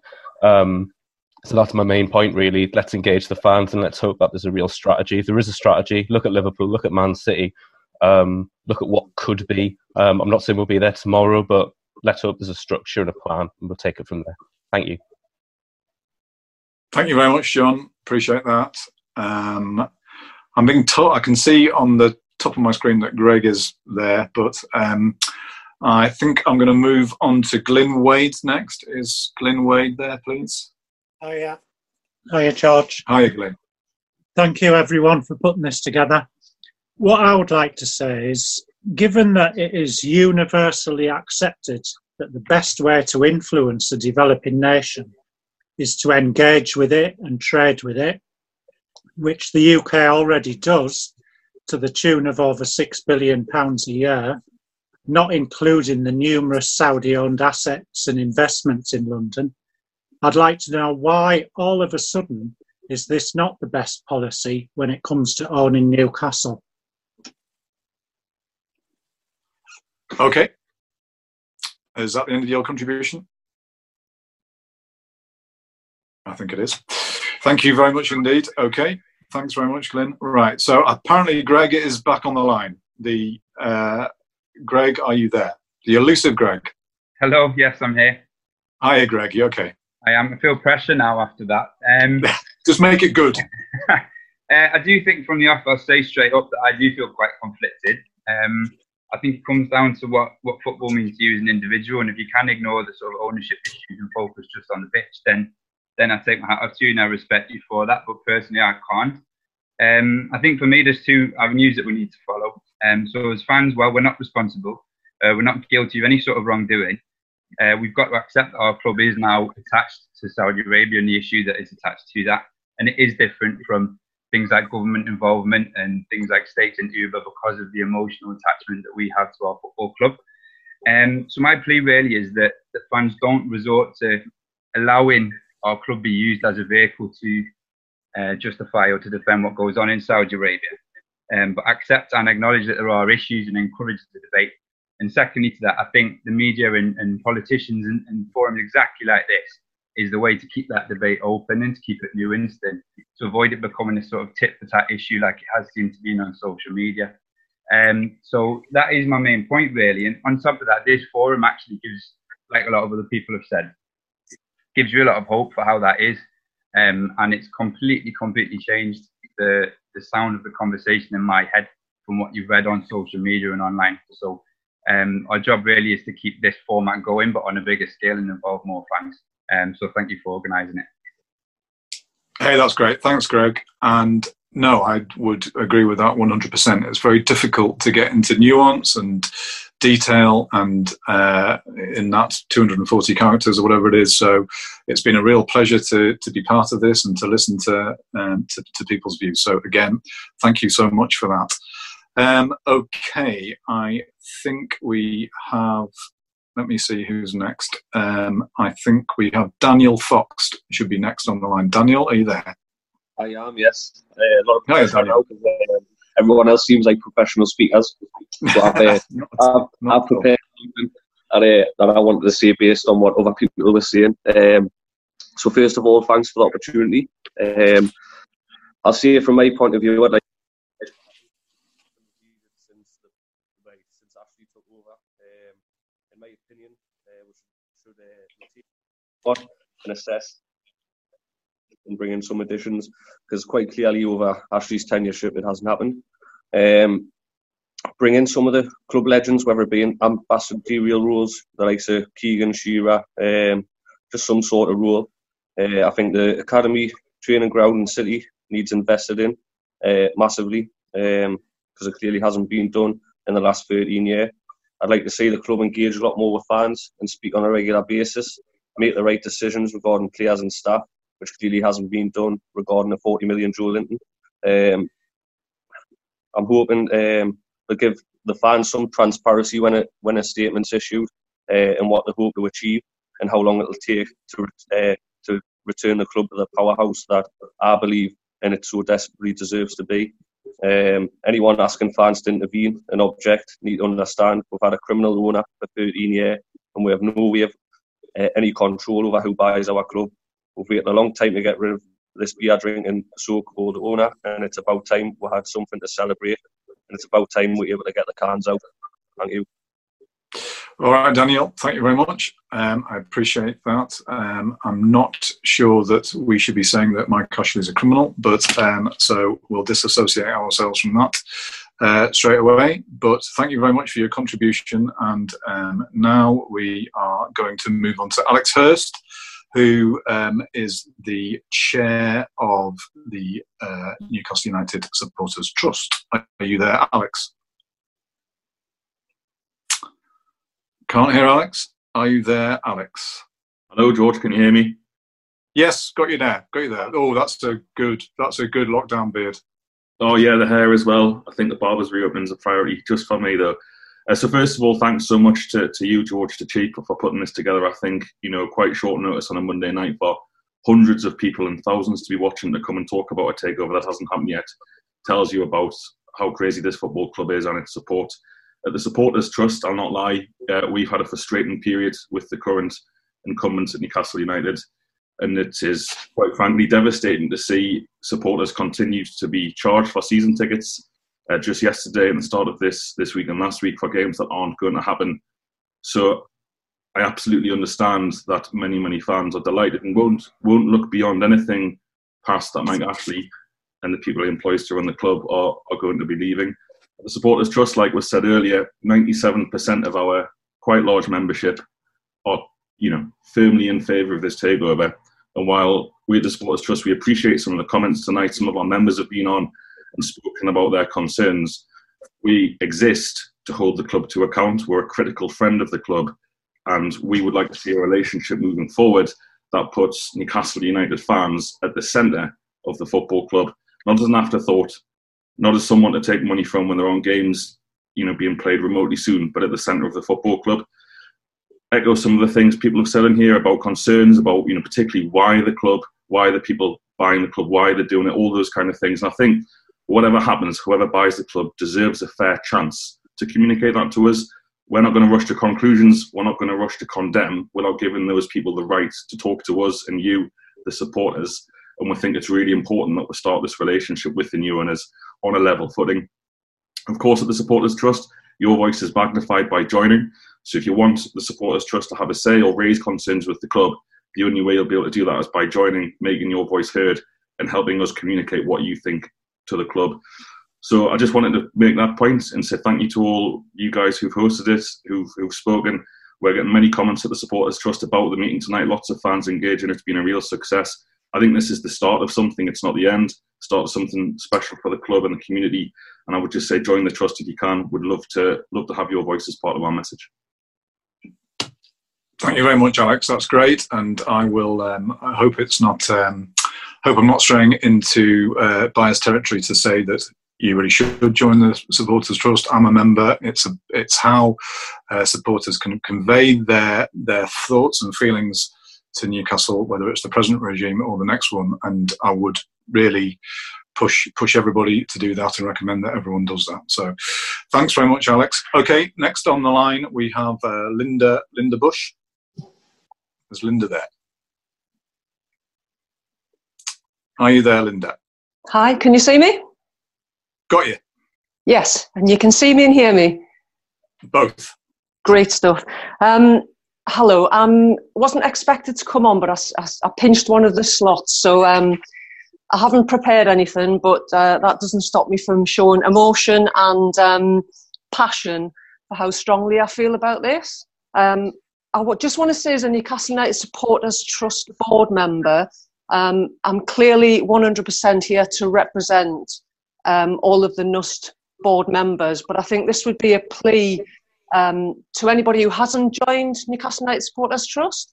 I think join up because um, I think that we are going to be leading the way. Some of the things that we've heard tonight around Amnesty International, around women's rights, around lesbian and gay rights, absolutely the community, they are at the heart of Newcastle United Supporters Trust work.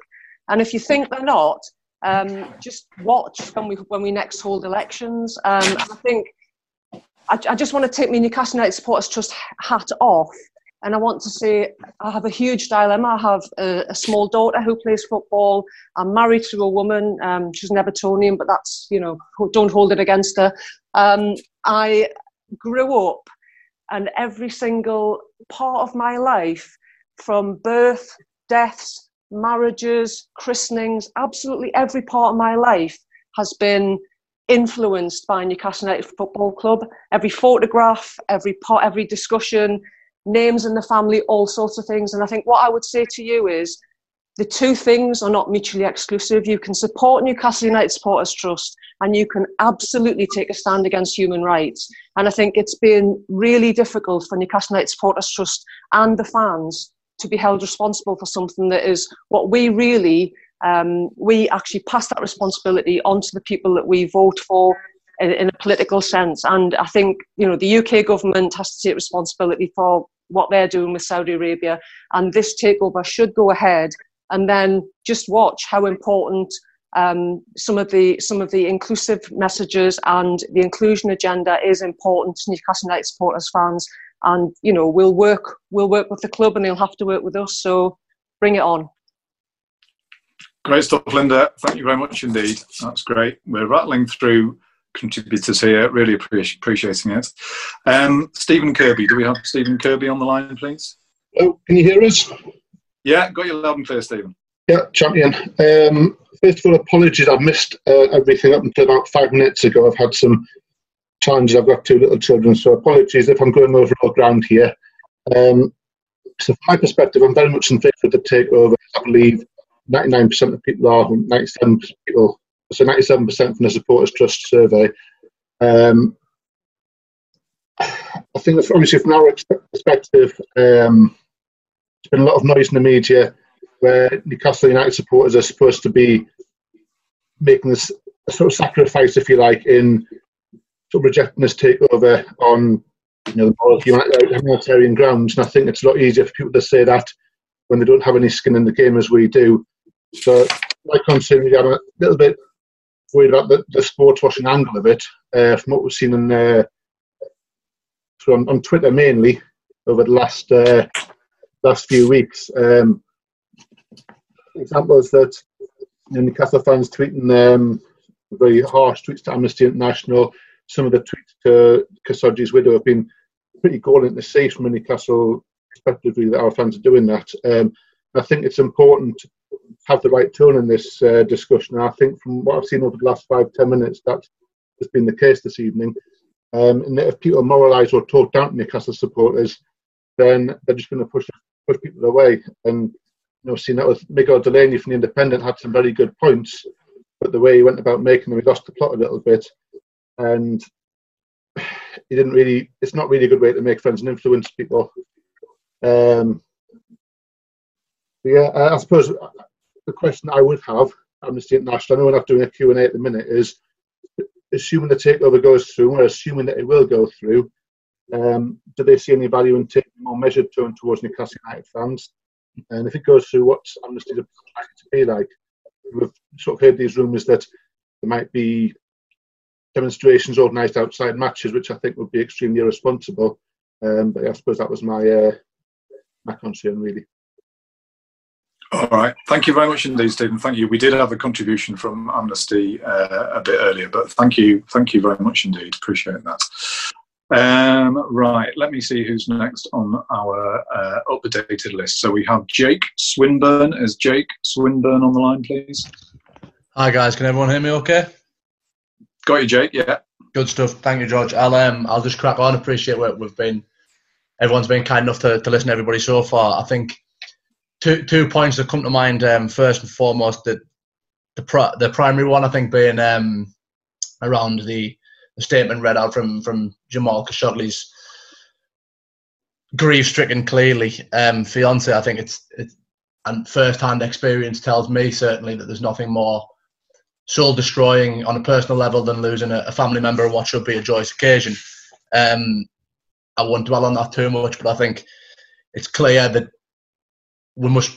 I think everybody's got to respect her point of view and what she has to say. I think that and and welcome it really, but I think the it's hard to, to get involved in that kind of space and, and have clear and strong views on things without without sometimes bordering on hypocrisy.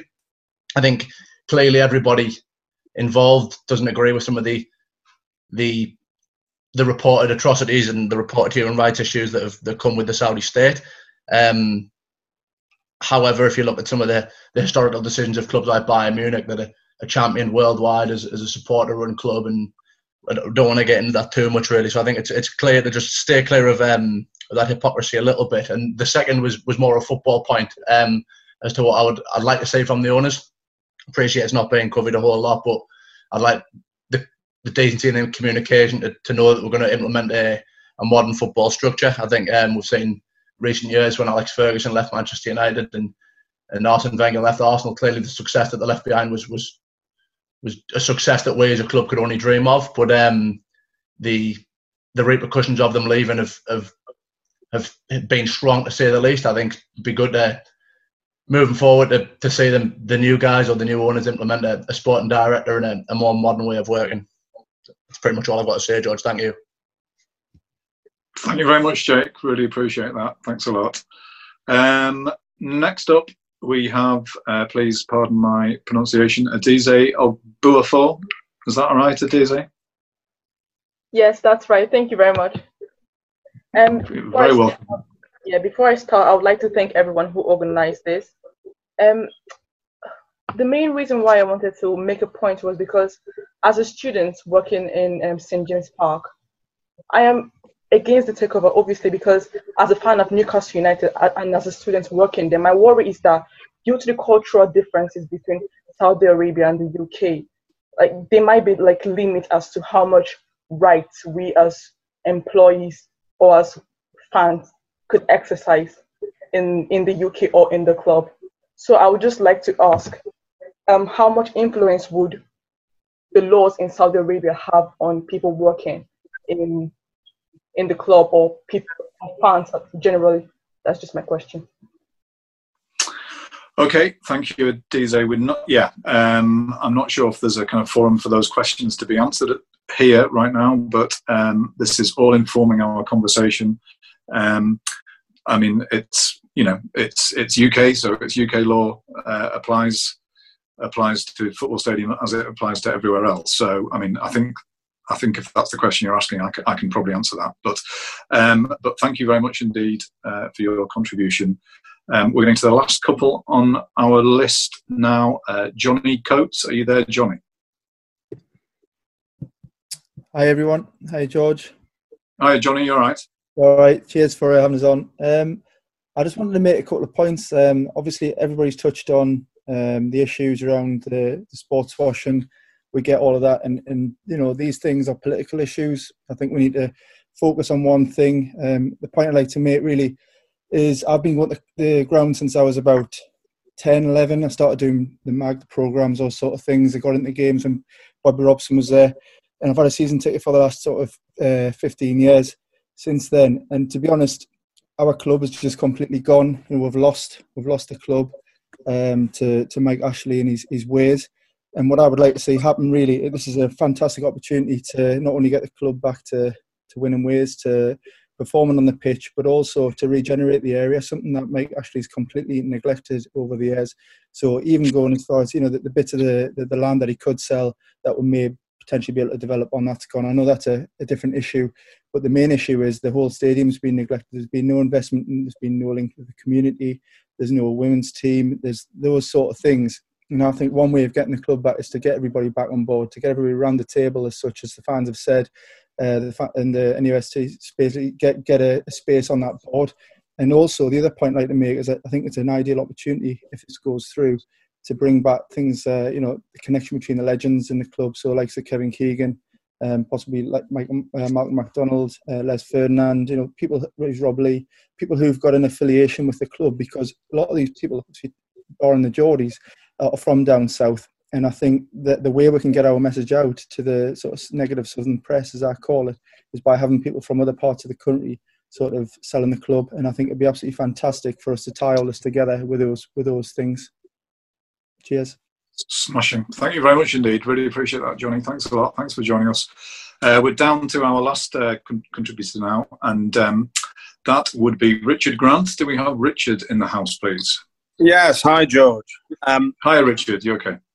I'm not too bad. Great, uh, great session. Um, I was going to actually pose a question to you about the Premier League, but having listened to everybody, um, I'm going to make uh, a plea from the heart. Um, I'm in favour of the uh, the takeover, and the reason for, for that is after 48 years of supporting the club, and with no disrespect uh, to the likes of Oxford, uh, Coventry, Wigan, Derby, uh, Swansea. You know, these are clubs, uh, Forest, even Leicester, even Sunderland. I've never seen my club, never seen my club win a trophy. I was there for the uh, Charity Shield. I was there for the two cup finals where we didn't turn up. I want to see my team go away to Man City, to go away to Arsenal, to, to Liverpool, and I want to see my team in the tunnel before kickoff. And I want to look at the players in the eyes and actually not see fear. I want to see my team and believe that they can compete and actually get a result, actually win but to actually get a result and not to be defeated in the in the tunnel. Whether we like it or not, to be successful, you've got to have you've got to have money, you've got to have brass. It's not a millionaires club; it's a billionaires club. And yes, we've got to be aware of the atrocities that are happening in Saudi Arabia. They're terrible. You know, I'm Jewish. I'm glad to see that the Reubens are on board. You know, what an advert that actually gives that you got, not being political here, Arabs, no doubt the Reuben family are supporters of Israel, sitting in the same room, on the same board, for the benefit of our club, my club, and the area. It's a fantastic statement. And hopefully, hopefully, we might actually see Newcastle win something. But more importantly, public opinion might just might just have some effect worldwide and internally in Saudi Arabia itself. And let's just hope, let's just hope we can get this. I think Steve Wraith this morning on a podcast said, get the monkey off our back and let's hopefully within the next two, three, five years, before I die, please God, we can actually bring some silverware back to Tyneside.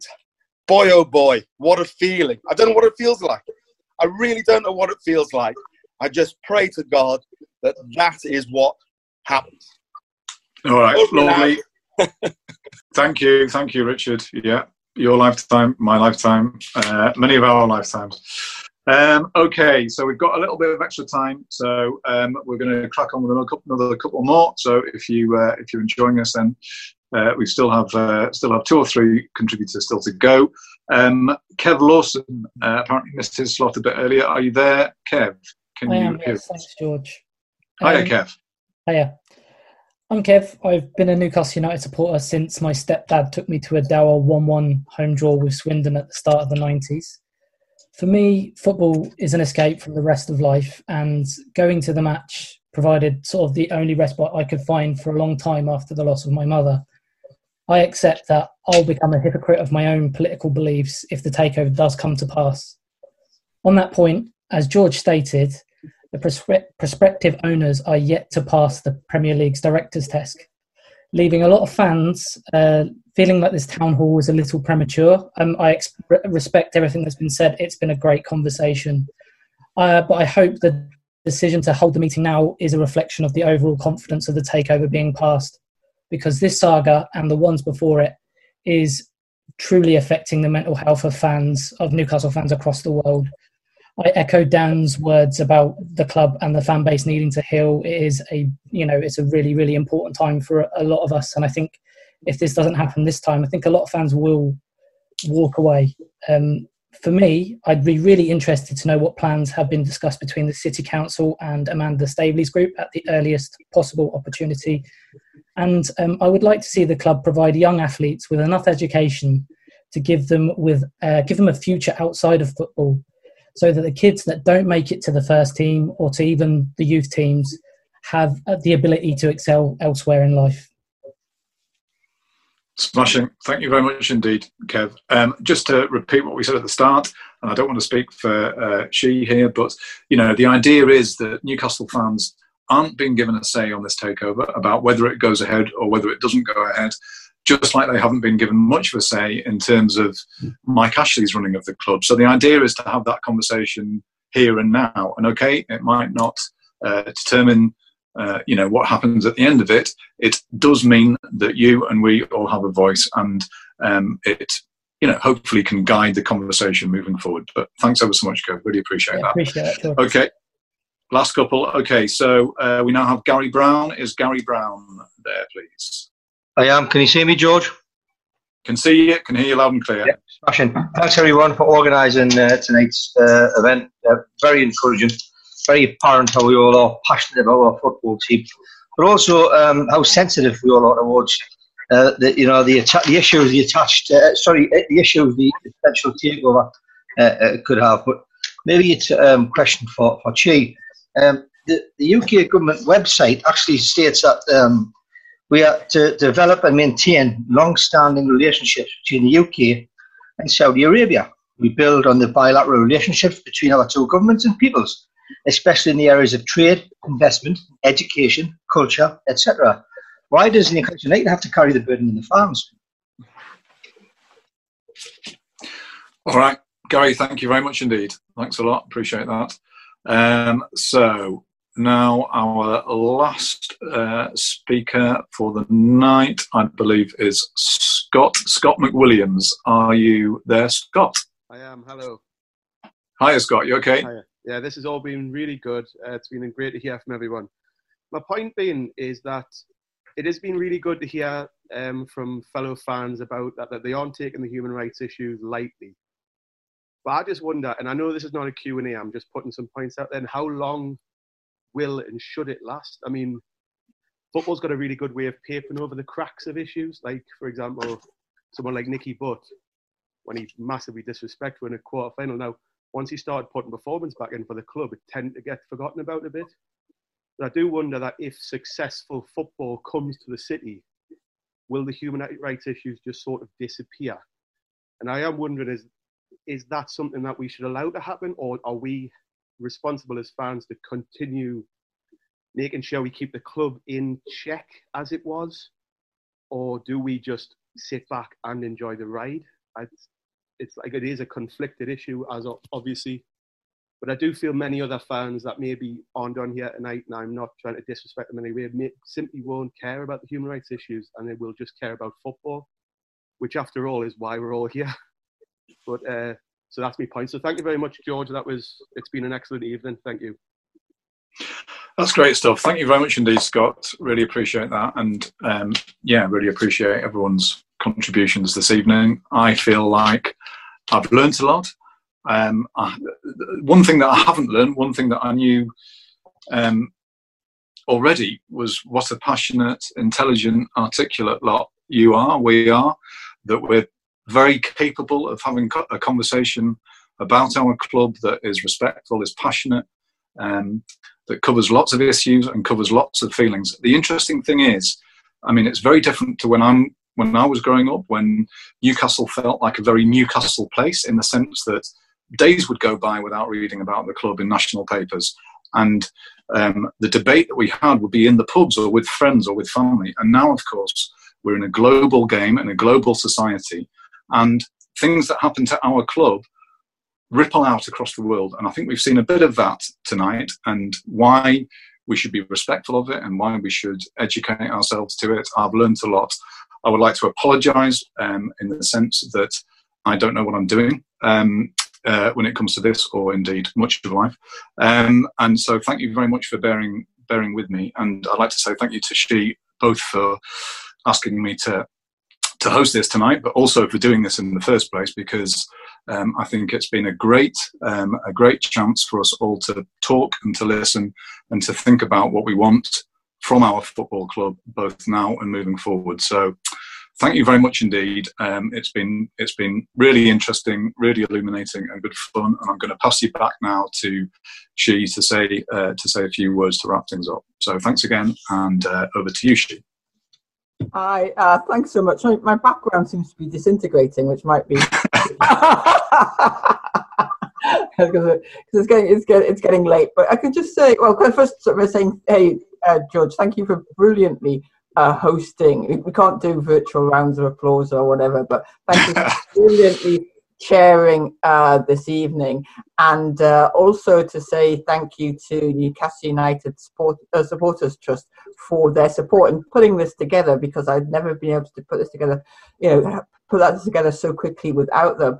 And particularly also, can I say thank you to Victoria and James who have been like the support um, um, organizing this, the technology, the uh, YouTube, the meeting people, and the and the live tweeting. They've been an amazing amount of work to that. You know, I it's just been fantastic for me. You know, it's been really great to hear people talking, fans particularly. You know, talking sort of honestly and you know, so you know, about what how we feel, how the how the city feels, and what you know what football means, and what this takeover in particular means. And I'll be you know, it's not I'm not going to make it a poli- I'm not going to answer the que- any of the questions. I'm going to try to answer the questions because it, it wasn't about you know me answering questions. I don't have the answers a lot of the time, you know, but I want I feel uh, much more that I know understand what people are think are thinking and saying about this, and that it's much more kind of it's much more sorry to put it like this, but it's kind of much more nuanced and intelligent than some of the stuff that people um, out there are, you know, unfortunately, you know, accusing um, us of. What I'm taking out, uh, I've saved the chat. Um, and we, so I'll be looking at that. This has been recorded. We will also be sending out an email with you know some of the links to some of the people who've spoken. Let me thank all the speakers as well. But and I, going to take me at least some time to like digest all this and think about what this means for how I represent Newcastle United fans in Parliament. But you know the, the real the sort of the message is that that I'm taking away is is well the passion for Newcastle, you know, Newcastle United, the impact of the last 13 years you know the the importance of of transparency and communication and understanding you know what's happening i will whoever owns newcastle united you know i, I mean i met with i did meet with with uh, with uh, mike ashley whoever whoever owns newcastle united i will engage with them and i will you know look to um, support the club as such an important part of our culture, history, and, and economy. And um, in the meantime, you know, let's keep this going. I might try and organize another one like something like this. We had it now so that we, I could, you know, we could have a debate. You know, could continue, and I think we need to continue that debate. But thank you so much to everybody for taking part, and um, you know, let's um, set, you know, how are the lads? uh, with that, I'll say uh, I'll say goodbye to everyone, and I'll close down the meeting. Thanks very much.